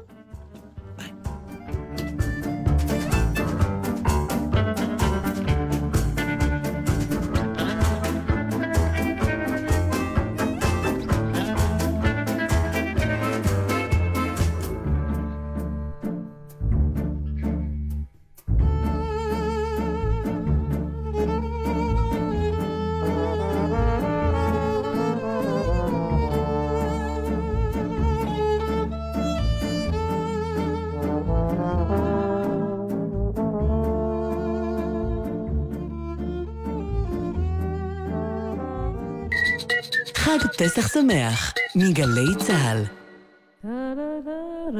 גל"צ מציגה שיר בכיס, השירים שמלווים אותנו תמיד. והיום המוזיקאי דודו אהרון מספר על השיר שלו. בחרתי בשיר האיש ההוא שכתבה והלחינה אהובה עוזרי. השיר הזה למעשה בעצם אה, פתח לי צינורות ההשראה והיצירה. כך גיליתי את עולם היצירה, כך בעצם התחלתי לכתוב ולהלחין. האיש ההוא עולמך, שכחת הכל, גם את ביתך, הכל דומם בתוך חדרך, נעול סגור גם שערך. האיש ההוא עולמך, אחריו תלכי גם באש, בדומיה הלב פועם, לא מאמינה איך זה קורה. חלף הזמן, אישה יפה את, בחום הלב, גופך לך דואב, אש בוערת בך, ליל סוער לך, מה עשה לך, הכל נשבר בך. יום ויום לך אחכה, אם תרצי, עולם אחצה. שיר בכיס, המוזיקאי דודו אהרון עם השיר "האיש ההוא" מאת אהובה עוזרי. את כל הפינות תוכלו למצוא באתר גל"צ glz.co.il.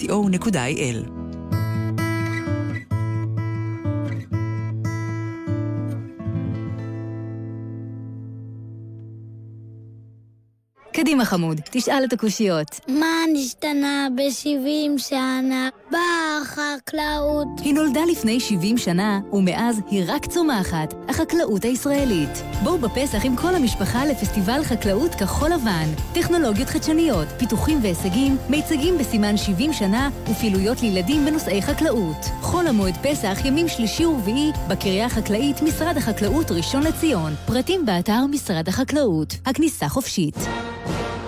קדימה, צד! מבצע צועדים בנתיבי העצמאות והגבורה יוצא לדרך. צה"ל מצדיע ללוחמי תש"ח ומזמין אתכם, בחול המועד פסח, לצעוד יחד עם לוחמי צה"ל בשבילי המורשת וקרבות תש"ח. להרשמה ולפרטים, היכנסו לאתר צה"ל. שלום, כאן מוטי חלימי, מנכ"ל תיאטרון השעה הישראלי, המצדיע ל-70 שנות תרבות ויצירה ישראלית. אני מתרגש להזמין אתכם לצפות בהצגה החדשה אדולפין, עם השירים של גידי גוב, להקת גזוז ודודה. ההצגה תעלה במסגרת פסטיבל חיפה הבינלאומי להצגות ילדים בחול המועד פסח. נשמח לראותכם.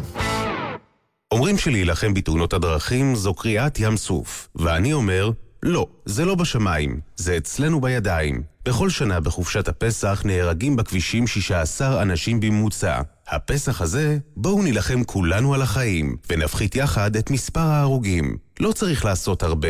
אם כל אחד מאיתנו יפסיק לקרוא ולכתוב מסרונים בזמן הנהיגה, דיינו. הפסח הזה, כולנו נלחמים על החיים עם הרלב"ד, הרשות הלאומית לבטיחות בדרכים.